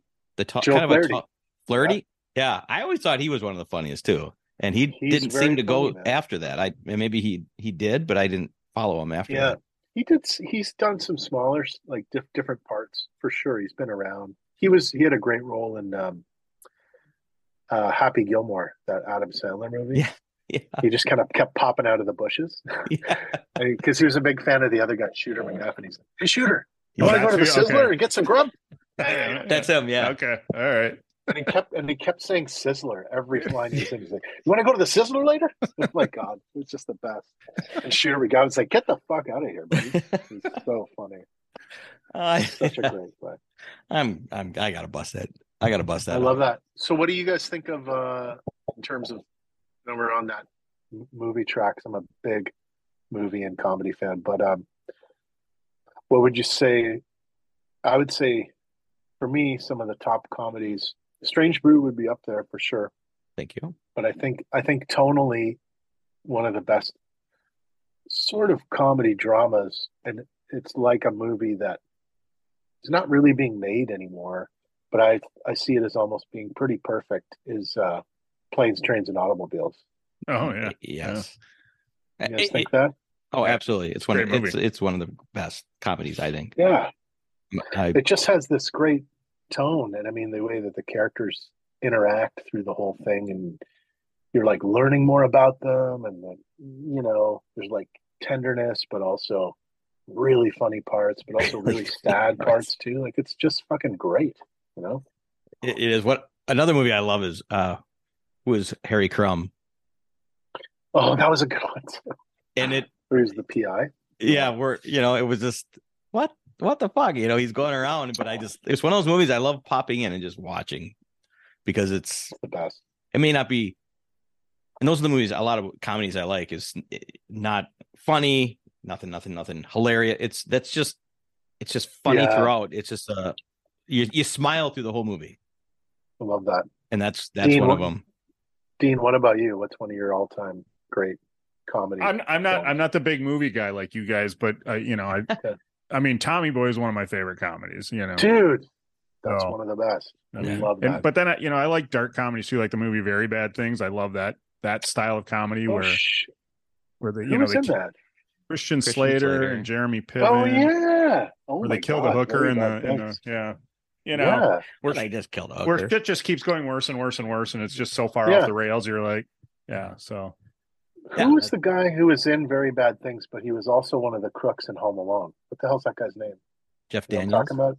Curly hair. Not Jeff Daniels. oh no no Uh, i'm sorry um He was, he was also in City Slickers. he was City slickers Daniel, daniel, Stern. stern. yeah and he was ever What what happened He- to that guy?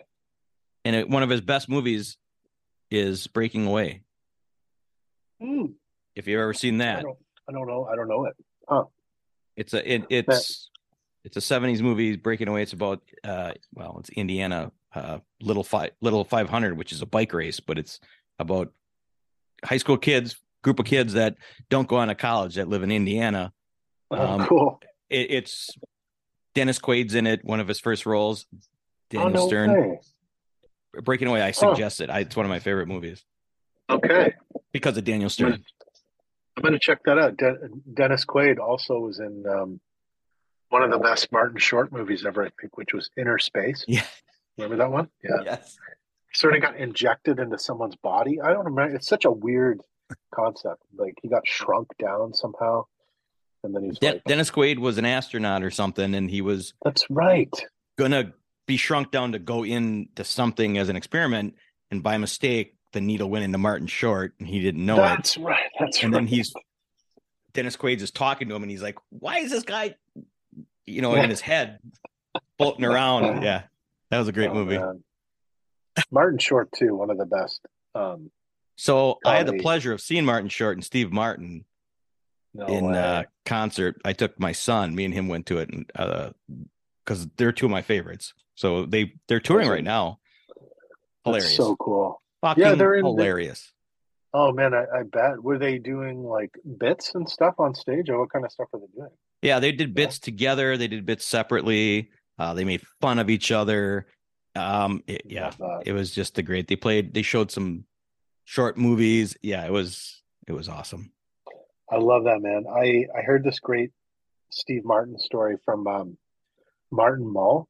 Remember the guy who Oh, was yeah, in, uh, yeah. yeah, he was in Roseanne and so much stuff. Arrested Development, like he's been on, and he was on My Norm Bodyguard. Macdonald's. Yeah, he was in Norm Macdonald's old podcast. Okay, And Martin Mull, Martin Mull started doing stand up way back with Steve Martin, and uh, Oh, wow. Norm was like, "Oh, I didn't know that." And he said, "Yeah, they had the they called it the Martin and Martin tour." oh and Martin Martin Mull was kind of nobody. Like he was just getting into the comedy world. He was just a stand up, and he got on this tour with Steve Martin, and he wanted to go by. And they're they're both musical. They actually both play. I think they're um, they're still friends today. But I didn't know uh, Martin Mull played an instrument. Yeah, yeah, yeah, he, yeah, he's really talented. So he plays all kinds of bluegrass stuff, sort of like Steve Martin does. So Martin Mull was saying, um, he was like, I was so intimidated being on this tour.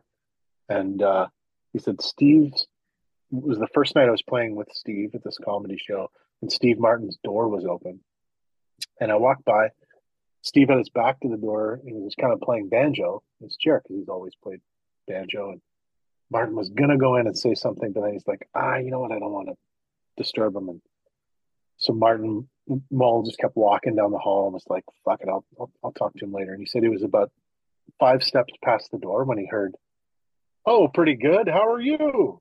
Like Steve Martin just sensed that he was by the door and just said that. Like so fucking funny, man. And then they said they were just friends ever since. Like he just sensed that there was somebody there who was going to say hi to him, and he So- just like, yeah. made it made it less awkward. So cool, man. I love yeah. Steve story. Martin. I mean, he was the first like arena comedian. You know, he was the the big Mm. the big. He was huge. He was huge at that time, which I uh, I got those albums too. Well, two of his. Let's get small. Um, Yeah, and I when I With the say albums, I mean albums. I I have all. Yep. I I'm into albums. yeah, Um, yeah. Comedy albums. Yeah. So I keep And- getting texts popping up. That's why I keep pushing my finger. away. Oh, I'm sorry. Like, Um, God damn it, people! Get away from me, people. hey, hey, if you need a thirty, like, hey, booking a gig, take it, take it. Um, no, no. Check it later. comedy, you into comedy movies or and stand up as well?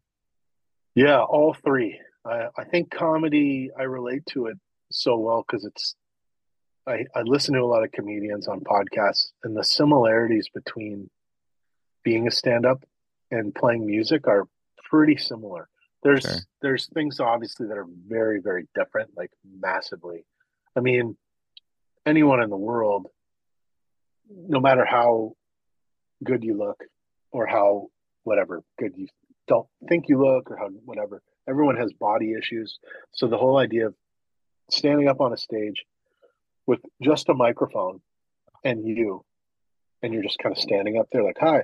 Like with music you're always doing something. You got a guitar keyboard you're playing drums. Like there's always something kind of high a bit a bit of a buffer between Tuning you your guitar? Pretending right. you're not paying attention. pretending you're not paying attention looking off into space right? But stand up stand up is crazy. I mean the idea that you got to get up on the stage and fucking make people laugh. Like Oh. that is intense to me. Have Yeah, you guys ever done it done that Fuck kind of thing no. no No, I was just going to ask you that same thing. every eyeball in the room is on you. Oh. You know, at least when you're in a band, Yeah. you got four or five guys. It's all spread out a little bit, but that's right every Mhm. eyeball in the room on you. That's yeah. But even when you play solo, every eyeball's on you, Yeah. even though you're tuning your guitar and you have the buffer, but it's still every eye's on you. That's- people are yeah that's true but it's a little it's a little different there's some similarities for sure like comedians and musicians i heard chris rock talking about this. He's like you know musicians are like kind of your distant cousins. Like you see them and you're like oh yeah we get along. I'm not sure why but we just do. No, and you sort of get it. But i think that um he's right. it is different that you you know first of all as a musician if you make a joke that's even half good people are most likely going to laugh because they're not really expecting it they're there to see music and i like to screw around and i, I like to banter and Hmm. chat you know between songs and stuff maybe tell a story but i love it when you know when a joke bombs like i really do love that feeling because the awkwardness of it it's just something you can't you can't fake it you know Right. like there's no there's no ai there's no thing that can recreate that it's just something that's totally human like you know you make this joke like i like to do, use a lot of old norm jokes when i go up like stuff that people wouldn't really hear like stuff that he used during the um bob saget roast where he's like Oh. he was reading this old joke book you know How from like brilliant the was 30s that? so brilliant and i i'll do that sometimes too like tom tom who plays with me and i'll be like tom uh tom thompson plays with me tom you'll never be over the hill not in the car you drive and no one right like people are like what the fuck is he talking about like over the hill that's not even a term people use anymore but right. you know when we were growing up i remember my mom had her 40th birthday party and there were all these signs right saying over the hill Yep. over the hill. It's like no one, no one says that now. Like it's not even a a term. And I was just did this other one with um uh that Norm did to Susie. What's her name? Susie Essman from Curb Your Enthusiasm. He was like, Susie Essman is here. Susie, um, Susie recently became a veg a vegetarian, but she's still full of baloney in my book. I, you know, and then he just like just stupid Stupid but it's jokes. so fun. But it's so Stupid Norm. It's so fun to do that. And if you do get the odd laugh and then people are sort of into it, and sometimes you just do get people who sort of get that like I love the dry and under humor. Like Yeah. I don't generally laugh a ton. Like I love to like plant the uh plant that scene. In fact, I want to tell you guys this joke because I feel like you'd appreciate it. So Martin Martin Mull told this one with Norm. It's one of my favorite jokes I've ever heard. And uh, he goes, he's like, Norm, can I tell you a joke? It's a bit about um, the nurturing abilities of men. And Norm's like, yeah, sure, go ahead. So Martin goes, okay, well, um, this older couple are sitting having their supper with their TV tables. And the husband looks over at the wife and she's turned a bit blue. And uh, he thinks to himself, oh my God, Doris has had her stroke. So um, they go right to the hospital, right through the swinging doors of the ER, and they go right in. And um, he's waiting out in the waiting room, you know, an hour, two hours, two and a half. Finally, a doctor comes out. He's like, Johnson? He's like, that's me. He goes, okay, well, uh, your wife has had a serious stroke. He goes, okay, yeah, that, that's what I thought. And the doctor's like, it's a, it's a big one. So um, there's lots of things you're going to have to do. So uh, going forward, she actually is going to have major mobility problems in, in every way. And uh, in fact, part of that is she's uh, she's deaf from the stroke, so you're going to have to learn sign language, and with that sort of deafness from the stroke too, uh, her mouth doesn't move. So when she eats, you're actually going to have to move her jaw up and down. And with that kind of eating, there's all kinds of digestive problems. So when you're eating, you want to kind of turn her over and uh, clean up the mess. And probably when you're doing that, you're to have to clean off the bed sores too. And the, and the husband sort of standing there, he's like, Really? And the doctor's like, Nah, I'm just kidding you. She's dead.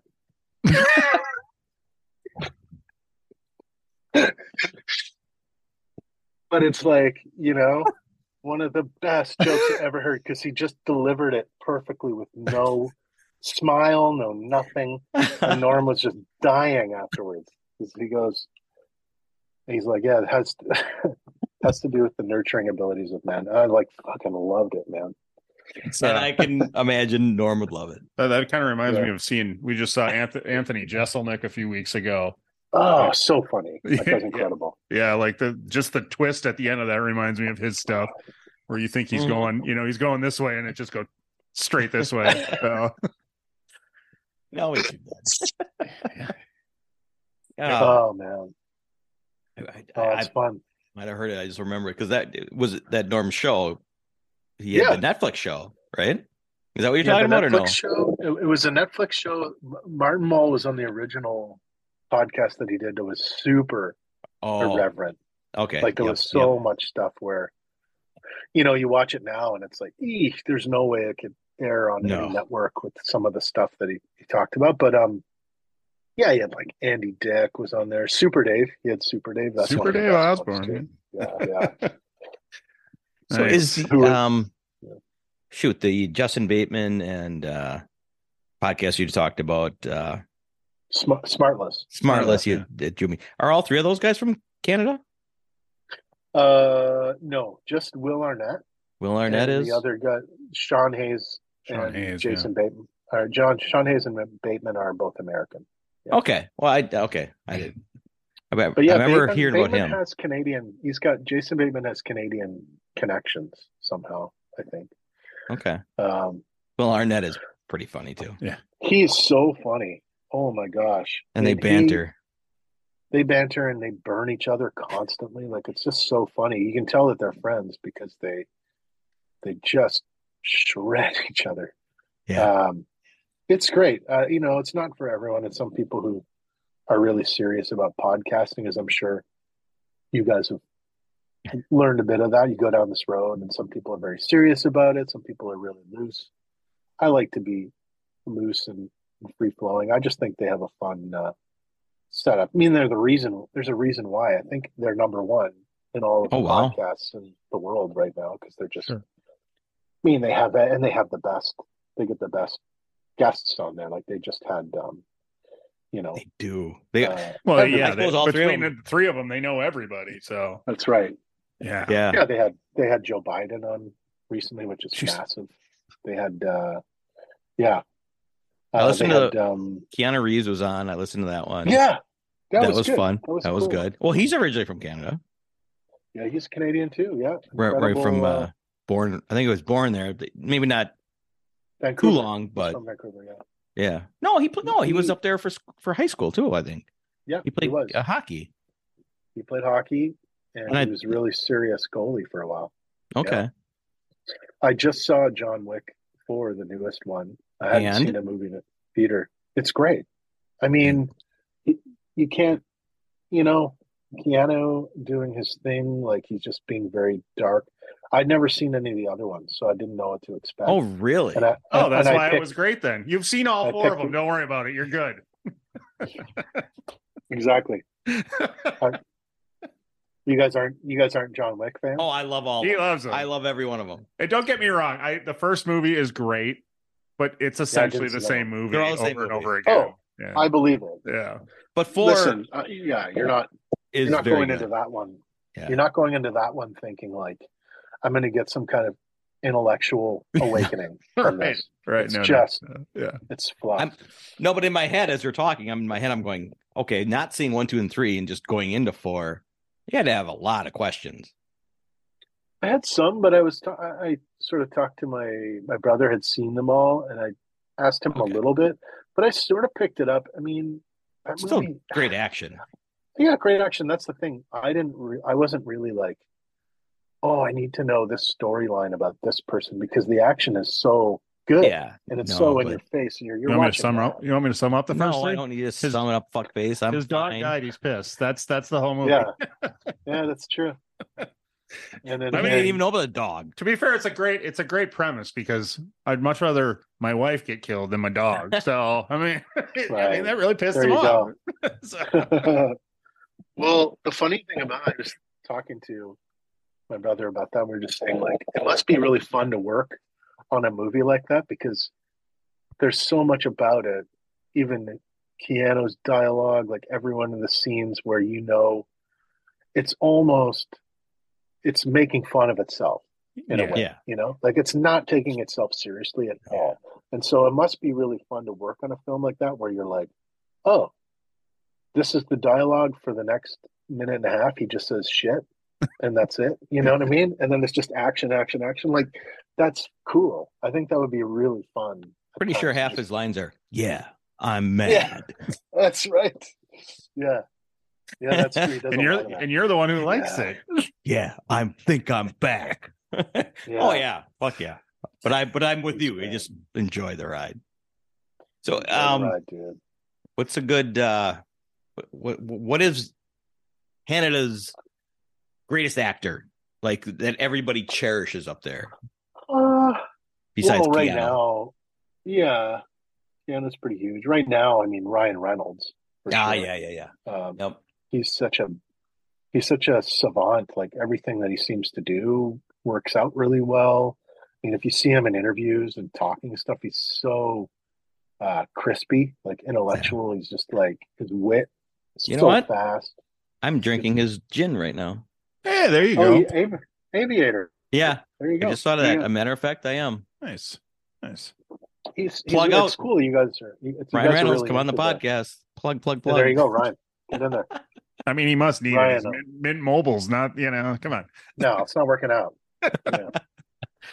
No, I think that uh it's cool that you guys are into this stuff too because it's very uh it's fun to talk about instead of just, you know, tell me about this song, tell me about that song. Because I'm real I, I do get a lot of I draw a lot of inspiration from, you know, movies, TV. I like things to be like cinematic sometimes in a song where, you know, You that's wanna- really what I'm going for too. Is I'd love to get songs of mine into uh, TV and movies, and I'm I'm working on that. Oh yeah. Yeah. it's a it's a it's a grind, man. You want to watch Grind. a or listen to watch a good podcast movie related. Rob Zombie was just on with Howie Mandel. I think it Mm. Oh, dropped no yesterday way. or today.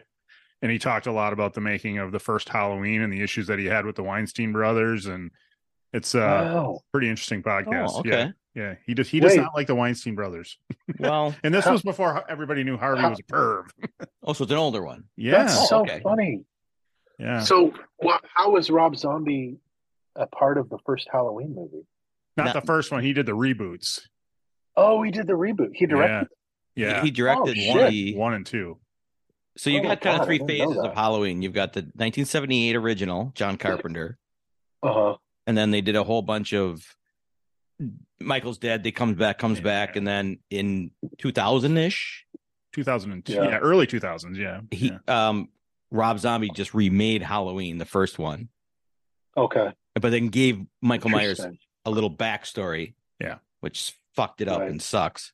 And then uh-huh. Yeah. and then he did two. He did a he did a Halloween two. And then there was a gap, and then they just had the whole re reboot of where Halloween one from seventy eight. Okay. They redid when those were the last three with the Halloween, Oh. Halloween ends, kills, and Halloween ends. Oh fuck. That's so Which- funny. That first Halloween was okay.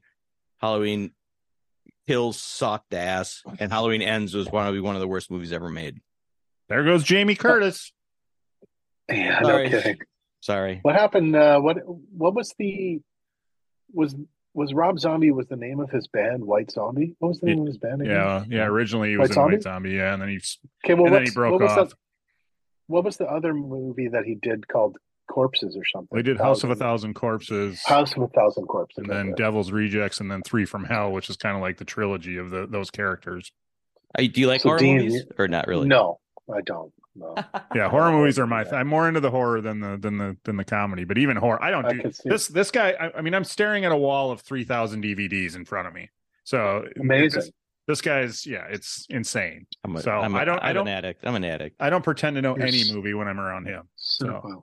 Well, well, horror is interesting too because it's sort of uh, resurgence in the last It has. couple It's, of years. it's a fun genre. I just saw. I just watched Terrifier one and two, and and they're. I mean, it's and I'm, we're Oh, trying so desperately to get somebody from the, those movies on here because we just love them. And the the first one is you know was made for twenty five thousand dollars or something, and it's like a Mhm. you know it's like a rebirth of old school '80s kind of horror, and Yep. so yeah. Interesting. What's the uh you got I don't know. I don't know anything about Terrifier, so you Okay. can give me the Cole's notes on it. Well, Uh, it's a if you page through- clown. He kills people. yeah, it's a it's a creepy Oh. looking clown. Yeah, Okay, that's I'm good. That's enough. Right. Yeah. Yeah. Yeah. I mean, but I, I, again, every horror movie is kind of the same. Every clown is, a, but if they can be original about it, you just enjoy somebody being a, putting a twist on it or something. Yeah. Yeah. When you Yeah. guys were saying when you were talking about all the phases of Halloween that's happened, like all the reboots, um, how many phases now have we seen or reboots of Batman? Yeah. Including like the Joker and everything too. Yeah. Like, Yeah. fuck, that that idea just keep cannot die within cinema. No. It just keeps getting yeah. I, I gave up Re- on superhero superhero movies a long time ago. I just there's Yeah. too too many of them. It's too. They just keep. Re- I mean, a now lot. We're up to like four different Spider Mans now. I don't, you know, like I just can't even. Yeah. Well, right now they're I- so they're into the, the multiverse, and I that's I don't like that.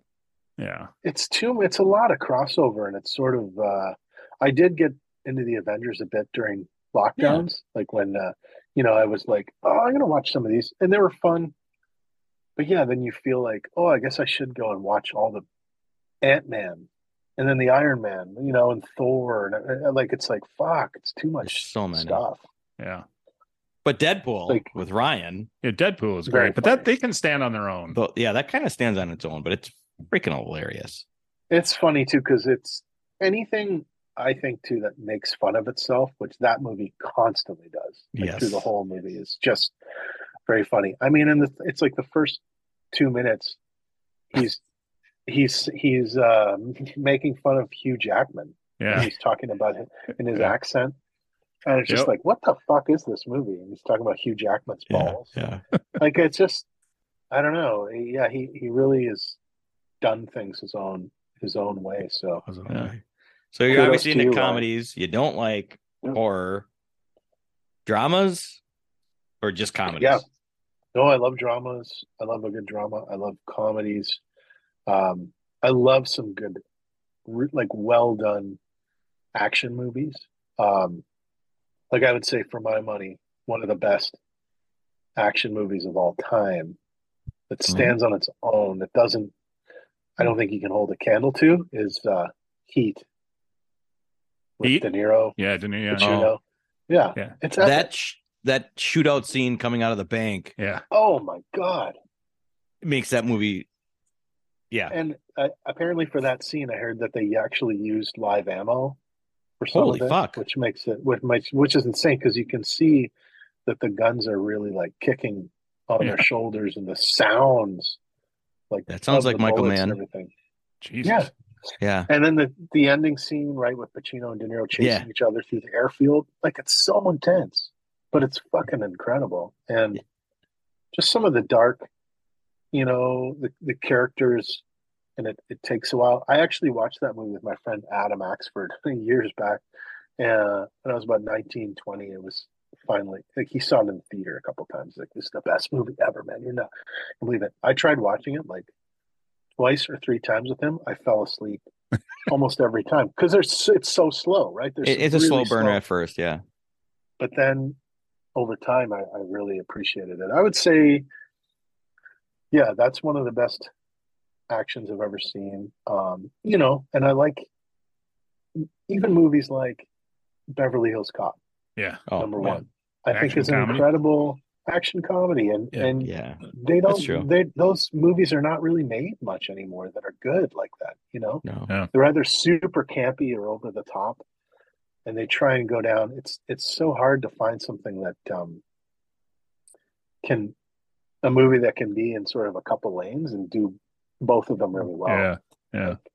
Yeah. I mean that, and I mean, kudos to Eddie Murphy. You know, Forty Eight Hours is another yeah. great one.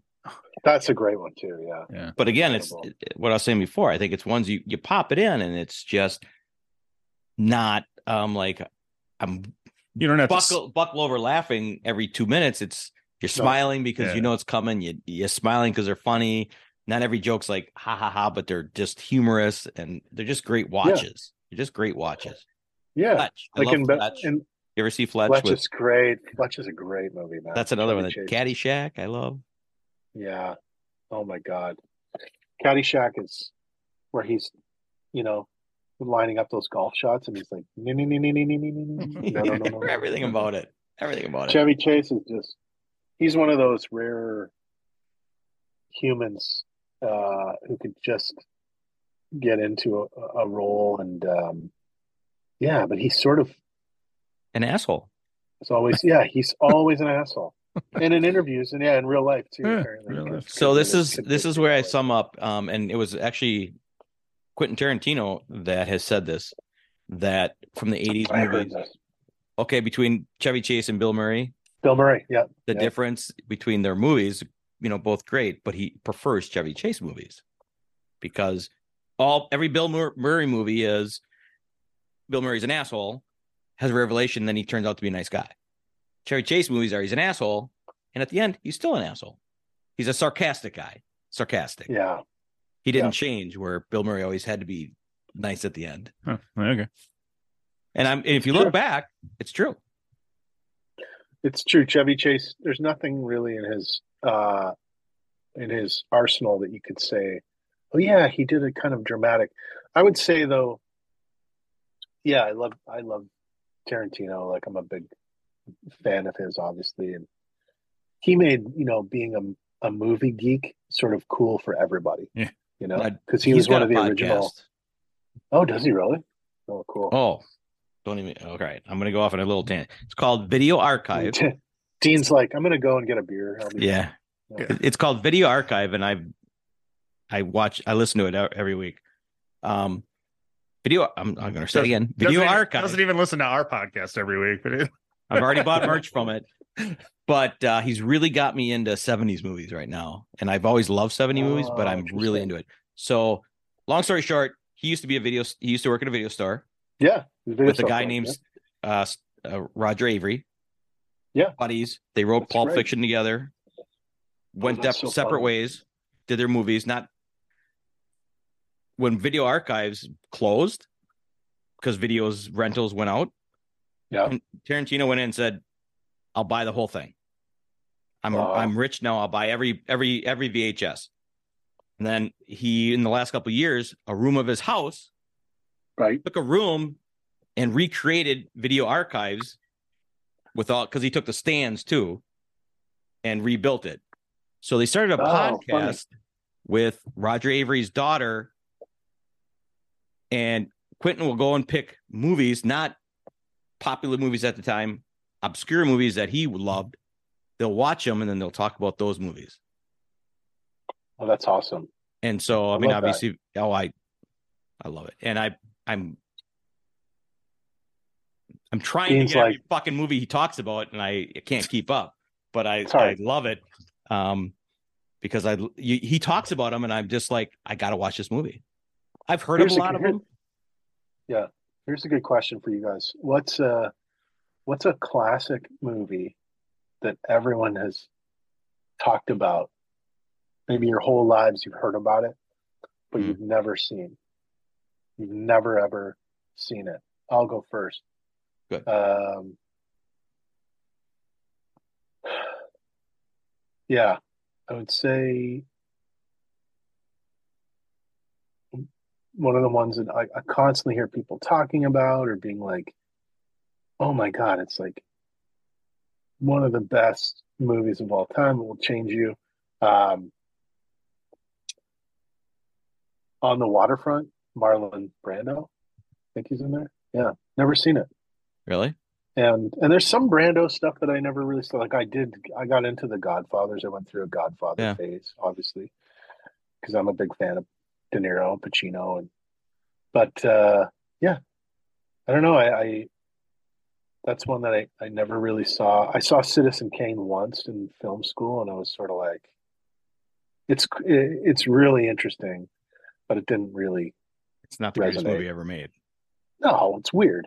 Yeah. It's Well, it's funny weird. that it's funny you say Godfather because I've never seen The Godfather. So Well, There there, you you go. yeah, Hey. And What about I- for you? two weeks ago, I just watched rewatched On the Waterfront two weeks ago Oh wow, still And- holds up. and fell in love with it even more. Wow. Love Okay. love it even more. But uh, it, I'll, well, I'll, I'll check it out. well, I mean, I yeah, I just anyway. Again, I was getting back in the seventies because of the Tarantino thing, but I have seen it before. But I rewatched it and I went, yeah, I, I just I kept watching it, going, "Ah, this is amazing. I just loved it. I love the Um, acting. I love the directing. I love everything. That's cool. I gotta I gotta check it out. Hey It- Dean, um, uh, what so what go what- ahead. I was gonna ask. Well, I wanted to start. I, mo- I wanted to say my movie, what is it? You've Yeah, yeah, which yeah. is Sorry. re- which is going to be really hard because I I'm thought a you've seen every geek, movie. and all I could think of is until no, I still haven't seen Dirty Dancing. Oh, you're not missing a whole lot, but it's cool. It's It's a class. I mean, it's it's I- of an era.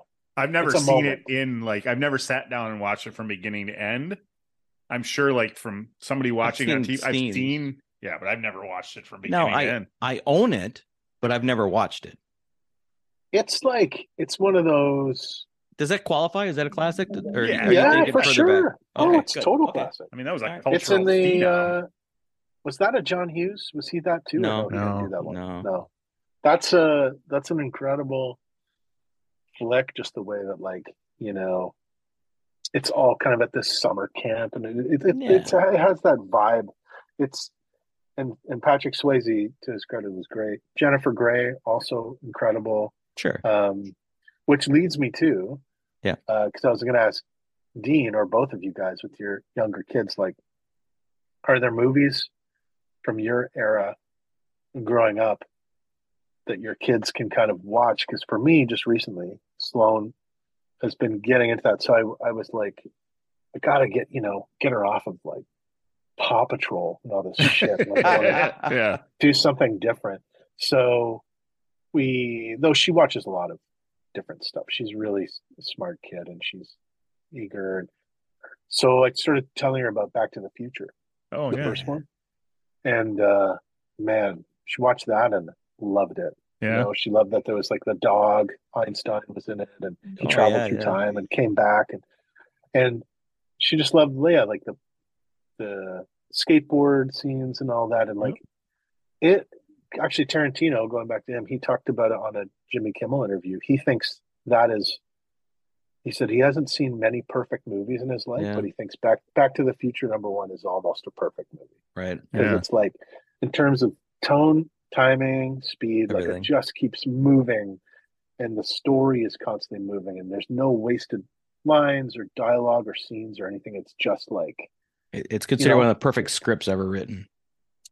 it's incredible. And it is great. It's just a a I- fun movie. Yeah, and then Sl- Sloan recently, I thought it might have been too old, but I was like, I'm going to try it out. Ferris Bueller, Oh, and uh, and she did that keep her it. attention? It actually did. Okay. Huh. You know, Just I was, because like, there- I was like, there's some swearing. I'm like, Sloan, they say, you know, shit a couple times in this Yeah. movie, but it's not.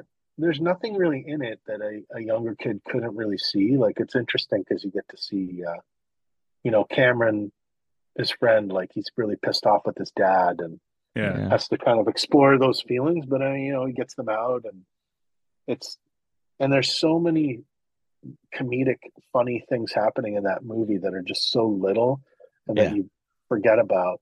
Yeah. like the whole i think it's like 20 minutes or 15 minutes at the end where ferris is just running through the whole neighborhood trying to get back to his house. At the and end, he's yeah. like jump, jumping on a trampoline. Yeah. yeah. and he's like running through a house and he eats somebody's hamburger. He's like dinner's ready. You know? Like stuff like that. Like kids totally love it. I was like wow so i'm starting to go through old stuff from that era. Yeah. like, oh yeah, kids can watch this and it's good. What do you think about that, uh, Dean? Well, it's funny. I mean, the two that I that I I'm just geek that she loves. She loves the Wizard of Oz, which I I, Oh, I grew up. great. I, I love the Wizard of Oz, Classic. and she'll watch. Uh, she likes Nightmare Nightmare um, Before Christmas, not Nightmare on Elm Street. Oh, okay. So that's that's another one. But uh what was I just? Oh, I was just thinking of something.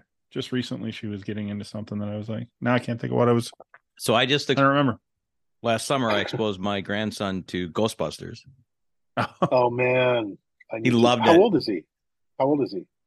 My grandson's uh he was probably seven at six at when I showed him six seven. Okay, Yeah. I might wait a bit. It's there's some scary parts in that. Well, that's that's it's still what, good. that just jogged my memory. I, I tried to get her to watch Gremlins, Oh, and that was too scary Oh. for her. that was that. That That's can yeah, be. that has some. I didn't. I don't remember that. I didn't remember the guy getting killed right at the beginning, like Yeah. dragged in by all the. I'm like, oh boy. Great movie, but it that was one that movie prompted PG thirteen. Seriously? Yeah, Yeah, because no because they way. gave it a thir- PG, and they're like so much complaints, so they started the PG thirteen. Wow. Between So that and funny. Poltergeist, What Poltergeist was PG? One of one of the two were the first PG thirteen. The other one sparked it. I can't Oh. remember Oh, which one. There's no way. There's no way the first Poltergeist was PG. If not, it was PG thirteen. Jesus. That, But that between could the be, two. yeah, because it was really, you know, I remember um, seeing when it was on TV, and I was probably, I want to say ten or something, but, and I loved it. One of my favorite movies for a long, long time was Stand by Me. Yeah. Right? Oh, With the, great the movie. Four kids, they're going through the thing, but Yeah. yeah, and it's like a Stephen King thing, and they're literally going to find a dead body, Yeah. which they find Yeah, at the end. But it's more about you know the story and the the journey of it and everything. But yeah, it's And I think it's great Like, for I, I kids. it. It is. Yeah. I think it's great to for kids to watch because one, they can be like, as a kid, I did the same, and I think my kids did too. It was like, I'm one of those guys. What if I was in that situation? What if I was traveling with my friends doing the same thing? So they associate with being a Sure. kid traveling out without parents, so they think that's exciting, and so I think Yeah. they uh, they are attracted to that. So I love that movie to show to my children too. I have not my That's grandson, great. so that's a good one. Thank you for bringing that up. Yeah, it's a great movie, and it it it just again it keeps moving. Like it Yeah. moves the whole time, and you know there's slow parts where they're having little um, dialogue scenes and stuff, but it, it's so cool. And really, man, you see in that film like River Phoenix was such a fucking incredibly talented Yeah, kid actor and just a great actor in in general now. And uh, Joaquin Phoenix always talks about that how his brother inspired him so much, but he was really great. If he had lived a long time, like I mean, the Yeah, yeah. amount of Yeah. awards movies he and would've stuff made. that guy could have won, the movies he could have made, yeah. But uh, one of one of my favorite River Phoenix movies, if you guys ever have seen this, let me know. It's one of the best, I think, in terms of. It came out maybe '90s, but it's great, incredible script. The plot. It's one of these movies again. We just keep talking about these ones. It moves constantly. It's great. Sneakers. Yeah, Robert Redford's Yeah. in there. Yeah, and it's like a real funny caper movie where they're they're trying to, um, well, they they're like this group of guys that gets paid to break into stuff without being detected, Yeah, and then they then they run into you know some real bad guys, but like it's like Robert Redford, Dan Aykroyd, River Phoenix, Sidney Poitier. oh, Um, the fucking cast is incredible, and the the, the Poitier, oh. dialogue. love it. I love him. I I'm growing my collection of his. I just bought a movie Sidney last Poitier? weekend. Yeah, I just bought a movie of his last weekend He's amazing, man. because I'm trying to build it up. But no, that's a great movie. I love sneakers too. Yeah. And little known fact in that film, Dan Aykroyd is wearing for a couple scenes uh, a T-shirt that's has the band The Tragically Hip on it, Oh. which are one of the one of the best Canadian bands of all time. Like they're a Okay. huge, Oh, okay. Canadian band. The lead singer died just a couple um, years ago Oh, from, from cancer, Gord Downie. But yeah, Dan Aykroyd's from Kingston, Ontario. He's a big like sure. he he helped get Tragically Hip. They were on um, SNL, I think, because of Aykroyd. Oh, nice. Makes sense. Yeah. Yeah, yeah, yeah.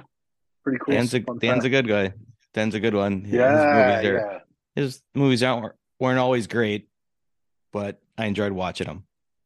and he's so uh, he was always so cerebral. You know, he could deliver these really intricate lines of dialogue like and quick. He's a fast talker, man. Yeah. No, he was great on Saturday Night Live. His uh yeah, he, he would The be the pitch, the pitch man. Yeah. yeah. Pitch or whatever. So and just yesterday, Sunday, no, I'm sorry, Sunday, I was visiting my dad with my daughters, and we're talking, and my daughters are looking at me and my dad like, "What the fuck?" Because me and my dad were. I said something, and I said something about attracting, and then my dad goes, "Big-breasted American women," and then we both went, "Because we're two wild and crazy guys." And me and my dad are doing Oh that, my and my daughters are like, "What the fuck are they doing?" And we just cracked up. It's Oh, just um, Sunday. what, what, what were they called? The Swedish? No. Um, Oh. uh, yeah, yo, no, no, two wild and crazy guys. That's what Two- it was. yeah, two yeah. wild and crazy, Yeah. two wild and crazy guys. It was just Aykroyd and Steve, Steve Martin. Martin. so Yeah. incredible. Yeah, they, but they so funny. We just we're literally my dad's sitting down and we're both doing our hands going, Amazing. Dan Dan Aykroyd as um, and it was my dad that said, "We love big-breasted American women" in front of my daughters. Dan. That's so funny. Oh my god, your dad was like, "What the hell?" Yeah, there was a few lines in like Ferris Bueller and you know Back to the Future that are a little dated, possibly Oh, a little yeah. bit, you know, off. Uh, and Sloan is sort of like, "What does that mean?" You're like, "Don't worry about it. It's okay. You're six. I'll tell You'll you. We'll it. talk about it later." Yeah. Yeah. Well, that's the beauty. But yeah, she'll watch it again years later and be like, "Oh, okay," Yeah, that's why we couldn't talk about but it. But she'll love it because she was yeah. exposed to it as a young. Yeah, That's exactly. But you know, uh, one of the best Aykroyd roles ever, I think, was his his character in Ghostbusters, Ray Stantz, like being that you know super technical scientist great guy. guy. Like he he could just talk so fast, and He wrote that movie. you know, yeah, he's fucking incredible. And another one of his that I really love was with John Cusack, where John Cusack played um, a hitman who was returning to his high school. Uh, Oh, Grosse Pointe Blank. Blank. Grosse yeah. Pointe Blank, one of the Yeah. best, man. That's an incredible flick.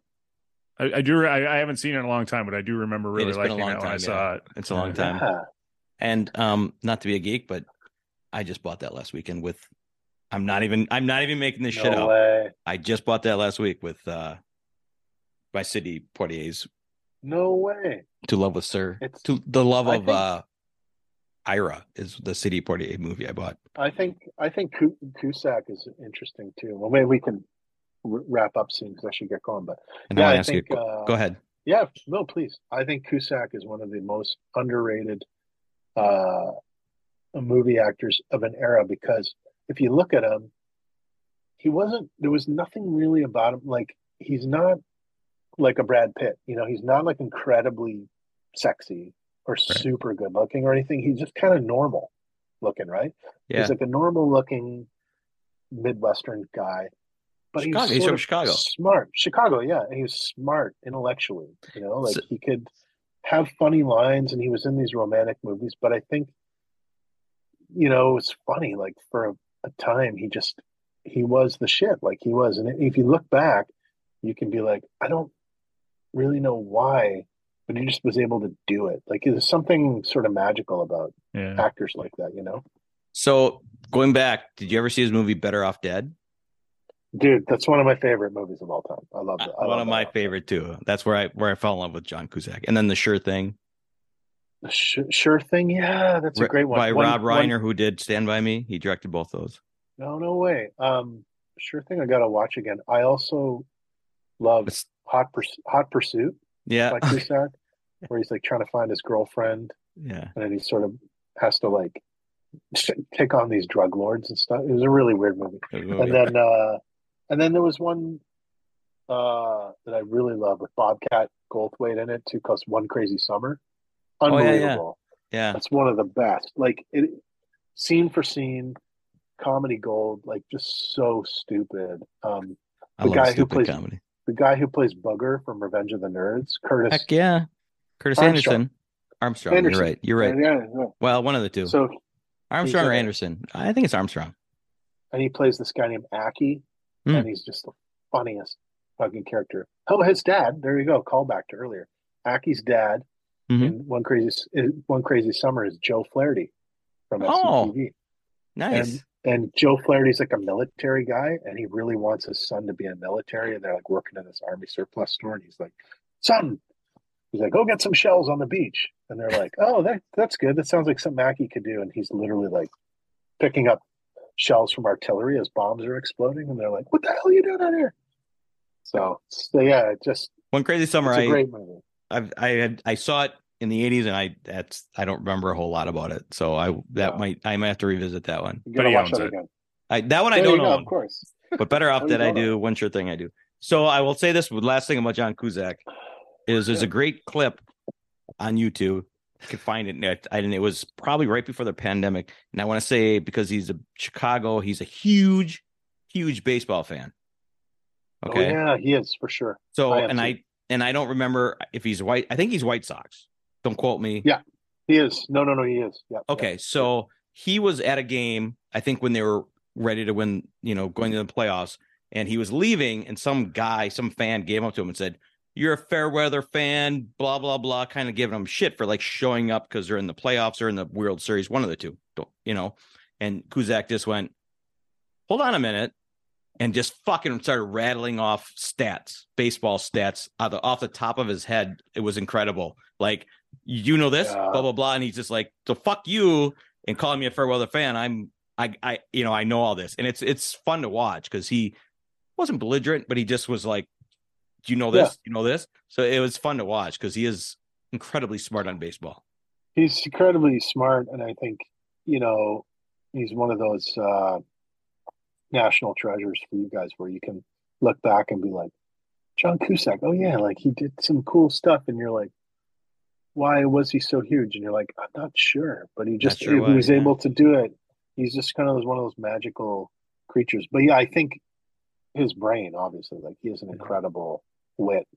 Now- and he wrote a lot of stuff. And, Yeah, Yeah. and his sister is in movies too, Joanne Cusack. yeah, yeah, she's so funny. I love I love and- it. Shameless. Yeah, she was She's good on Shameless. Shameless, She was yeah. great on Shameless. Shameless is great. Yeah. So Shameless is great. And one of his best, I would say, too, in his later stuff, Cusack was High Fidelity too. The Yeah, record yeah. store. It's incredible. Yeah. Yeah. I'm just gonna. I'm. I just want to need to throw this out there because we're talking about the Cusacks. Is I met Joanne Cusack before she had just filmed My Bodyguard, her first role, and she was friends of my friend's older brother. And hmm. then we were we. I went to his house and she was there, and they gave me a ride to Summerfest All right. It's amazing. because they were all friends and you know because he was an older brother and they were all friends in Chicago. He was going to school. That's cool. blah blah blah. And, and it was funny because the mom was like, "Well, you guys were, you know, younger brother. Me and well, you guys are going to Summerfest, and you guys are Summerfest, and we were going to take the bus because me and my buddy Dan took the bus all the time. Dan Gore. Um, and and she's like, "Well, give your brother and his friend a ride," and they're just like, "No, we we don't want to deal with these." nerds you know but the mom's so like oh you're going to the same place so give your give your brother a ride and they're like fine mom so we got to ride in the car with joanne Cusack and the brother and then the minute we got to summerfest they're like all right see ya fuckers and just ditched us but so funny. But at least Oh, i got to man, meet her that's and we hung out for a car ride You got that. That's great. that's my are you guys? So are you guys uh, keeping busy? You got lots more podcasts coming down the pipe and stuff. we do Yeah, we yeah, we Awesome, got man. Stuff cool. booked. tomorrow night Yeah, we got another one tomorrow night. We got stuff booked through like the end of June now. We yeah. I mean, we can only record every other week because of you know I have my daughter every other week. So Right. Okay. we'll, we'll we'll put down like two or three the weeks that I don't have her, and then you know, so Wicked. and i need Yeah. I need Well, i need a break Super her. sweet. If you have, yeah, I get it. He's a lot. No, I'm just kidding. But if you, I think you. I, I'm kind of thinking you two should just do a movie podcast. I'll just like direct the thing, and stay out of That's the way. That's amazing, man. This Yeah. is fun. No, Yeah, you we had a guys good is time. really fun. If you if you have any more, uh, you know, music questions before we go, let me know. But I'll I'll roll out soon. But- Yeah, yeah. so I let's- have I I have one simple question. It's a yes Okay. or no, and if it's a no, we'll Sure. cut it before that or edit it out and everything. Do you want to grab your guitar and play a quick song? Uh, and I don't want to put you on I'll- the spot. If you don't no, want to do okay. it, we'll cut it I'll- out. I'll say no because I Okay. I I don't have, I'm not like set up with the audio wise to do because I just Sure. have my earbuds in. It Sure. wouldn't sound Right. very right. So we'll we'll edit that even asking you out, okay. And then That's we'll nice. cut into like, all right, this has uh, been No, I, so I, I great do, talking to you. I do have one question, but music Yeah, question ahead. before we go. Because I am curious Yeah. because you know your your latest album has some covers on it, and and uh, eh, you know I've seen your um, your Smashing Pumpkins cover on YouTube of 1979. I'm just curious, like you know the the hacky music question. Who are your, some of your bigger musical influences? Who did you grow up loving musically? Man, uh, yeah, I loved a lot of people, but I, I grew up listening to. Um, I, I went through a huge hip hop phase for a while, so I was- I think okay, that, so because you yeah, do you still have your rap skills? I wish I did, but I, I do not. Man, Man You of do a Steel. Man, Man of Steel was your You got it. yeah. Brett, Yeah, yeah. This guy does his research. Yeah, yeah. I uh, I don't have that. I have not flexed those skills for a long time, but I I loved it. I was just a two tape deck guy in my bedroom where I would, you know, sample beats from other artists and then write songs on like full scap paper and Yeah. uh, you know go go uh, buck wild was the cassette at that time with my friends that was yeah. uh, Buck Wild, and with um, few friends, and we would rap and have fun. But I think hip hop, I like, I love, you know, like Tribe Called Quest, Yeah. uh, Yeah. or earlier stuff like Run DMC, Beastie Boys, Fat Boys, LL Cool J, obviously, and uh, all, all that stuff um, helped me.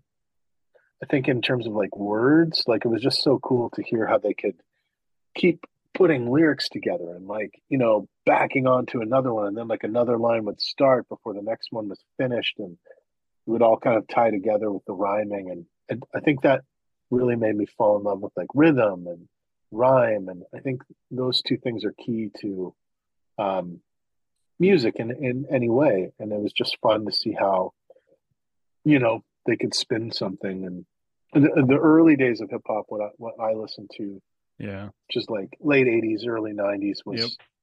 mostly word like it was word based so if you had to you want to put down someone or make fun of an opponent or someone you were having like a battle with they would do it mostly with words Yeah. instead of like you know i'm going to get my gun and Yeah. Yeah. you know drive by in my super rich car and shoot it was like more yeah it was more intellectual it was Yeah. like i'm gonna put you i'm gonna put you down but i'm gonna do it with words and it'd be back and forth and I, I like that and i i like the ability to in life you know it's something i try and teach my daughter too is like you know use your words use your words like Right. let me let me know what you're thinking and feeling so yeah and then musically as i got older for sure um springsteen born in the usa was one of the best records like i i couldn't put that one down for many years it was the first vinyl i got as a kid Nice. Hmm. and it just had hit after hit after like every song did, on that yeah. record was like a hit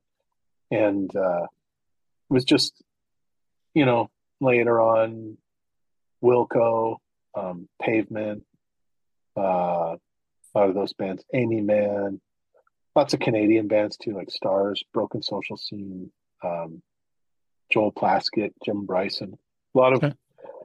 a lot of cool um people have influenced me but i think that you know it's kind of morphed at, at, at different times and i'm just always thankful to hear new music and and uh be excited by it phoebe bridgers phoebe bridgers is a new like um younger um american female Oh, artist who's okay. incredible she's great and uh, amazing songwriter So- Have you uh speaking of of hip hop and freestyle, have you heard of Harry Mack? Have you seen any of his videos on YouTube? no He's a he's a, he's a freestyle guy who will go he just walks the street and he'll ask people for like three mm. words just kind of out of the and he will come up with a freestyle and he'll use those words and he'll pick stuff off of like people's shirts and clothes and stuff and whoa mix that in dude is amazing i mean just I've- I've- I watched a podcast where he goes through how he does it and how he's like how he's processing it and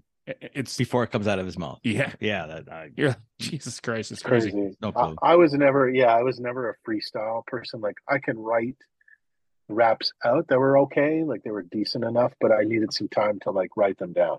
I don't know how I don't know how people do that. Like they can come up with stuff Yeah. off the top. Like that's that's a huge, crazy like Talent. genius It's a skill. huge it's talent. a huge talent. Yeah. Yeah. yeah. Awesome. Yeah, Well, yeah. you're a What huge, about- what you're about a huge Triumph? talent as well. What's that? Oh, thanks, man. Triumph. Triumph. I mean the band. Yeah, Yeah. No. Yeah. Yeah. they're a Canadian band, Oh, I was like, why is that? Oh right? Triumph. I Were, mean, were they not? Am I wrong? no, they they were. I'm not totally familiar with. Like I know. I Before can you a little bit? The album titles. No, I can see. Um, You always had that No, V I'm thinking- guitar. Every album I like had the V guitar. the on V it. guitar. Yeah, and I'm thinking more of um, like Europe, like the Final Countdown. No, But they, they're American, I think. Yeah, they are. Don't try. Okay, I saw Triumph years and think- years and years ago in the Triumph. You know, in that same era, in that same era, like I was just thinking today of how great of a band was Boston. Like Boston. Oh my God. Yeah, Just incredible songs and the guitars were always so you know, heavy and like together and stuff. And they had those cool album covers where it's like these spaceships and Yeah. stuff. Like Yeah. You know, and every album iconic. cover had the spaceships were guitars. Yeah, that's right. Yeah, yeah, yeah. They were Boston. I've seen them twice, and they were the clearest, cleanest sounding band live I've ever heard. Wow. Both times. It's believe they it. they're they're electric. You know, they're he Tommy Shaw, not Tommy Shaw, Tommy Schmidt. I think I want to say the guitarist Yeah. and songwriter for it. He and he he's all electronic. He invented the uh cordless guitar. Oh, cool. So he made all his money there. That's why he didn't care how many albums he brought out because he Huh. ma- he invented that and he made so much money from that that he would just bring out albums when he can. But um, Super Boston's weird. great. But try. I mean, I because I I thought I, I just sworn Triumph was from uh, Canada, and I They, remember they, seeing they, them. they could be. They could very well be. I'm just not. They were they're I'm- always the seeing the mini. Rush band. They were never as big as Rush. Yeah, yeah, yeah. Rush, of course. Like they were Yeah. every household that I knew. I mean, I, I, like, I kind of knew a fair amount of nerdy kids, so like Rush was just there. It's like you were playing Dungeons and Dragons and listening to Rush. That's like a lot of a lot of the nerdy kids that I knew growing up. That's what they were doing. Well, I, I played Dungeons and Dragons growing up, but I don't think we were Exactly, listening to. Rush. So Well, you're a oh, nerd. Oh, well, well, then you you're go. both nerds. I am a nerd. I listen Yeah. to I, Yeah, I just exactly. listen to Rush. Yeah, we're all we're Dean, all that- nerd. We're all nerds This a is little bit. why. This is why you would so. I think if you watch anything by Dan Harmon, in fact, he put out a thing called Harmontown, which was a, Hmm. a little movie he made about his podcast. Okay. Oh, okay. Dude, you would you would love it. I think I'm gonna you'd Google like, this guy "Oh as my soon as we're done. I Yeah. gotta know, Yeah, I yeah, know who this guy is. You're gonna you're gonna flip out. You'll be like, "Well, okay, there's some similarities for sure." All right, we'll do that. well, Matty, before we let you go, tell them where they can find you. Tell them, you know, promote anything you want to promote. And Yeah, sure. Um, um, all my stuff is on uh, on the interweb. No, you can uh, go to gravencanada.com, G R A V E N Canada.com, and I'm Graven Canada on all the social media, so Twitter, Instagram, um, at Facebook, everywhere. That's Yeah. my handle. So come and come and say hi. I love uh, talking to people and saying hi. And this was this was really great, guys. I really Kevin and Dean had a great time uh, connecting with you guys, man. It was yeah, you as well. fun. This was a, Yeah, this was yeah, a lot of fun. A lot of fun. Yeah. We wouldn't have hung out so long if we didn't enjoy it. Yeah, yeah. yeah, man. We'd have Thanks cut so you off hours ago. I love it. You're like, Yeah, oh, but- we gotta go. You ever Yeah. want to do it again? Just let us know. You got anything to promote? You want to come back? Let us know. I would And love that, man. Thank you so much. Guys. check out Mile of Music, and I don't know how you get on, but check it out. Oh, and music. Okay. if you get if you apply, or I don't know how Yeah, it goes. I don't know, but you yeah. you would be you would fit in perfect, and you would freaking love it. Yeah.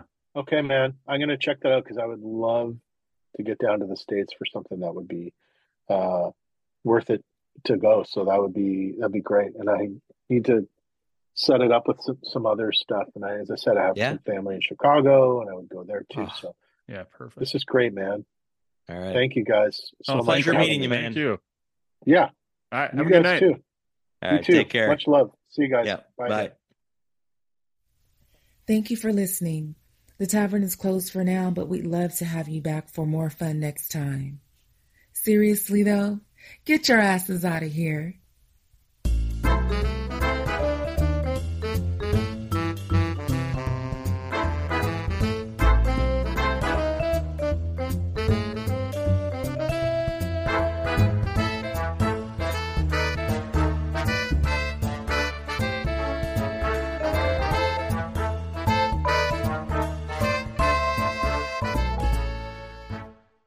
Today is working for me. Do you believe that for yourself? Hey, I'm Pastor Julie, and I want to empower you through encouragement. Inviting you to my podcast, Big Truth Encouragement, where I unpack living a faith filled life. I created my podcast for the ladies, but gentlemen, you'll gain something too. So I invite you to listen to Big Truth Encouragement on Electricast and any platform where you listen to your podcast. Electricast. Electricast. Welcome to Tuning Into Sound Wellbeing, where we harmonise your mind, body, and soul.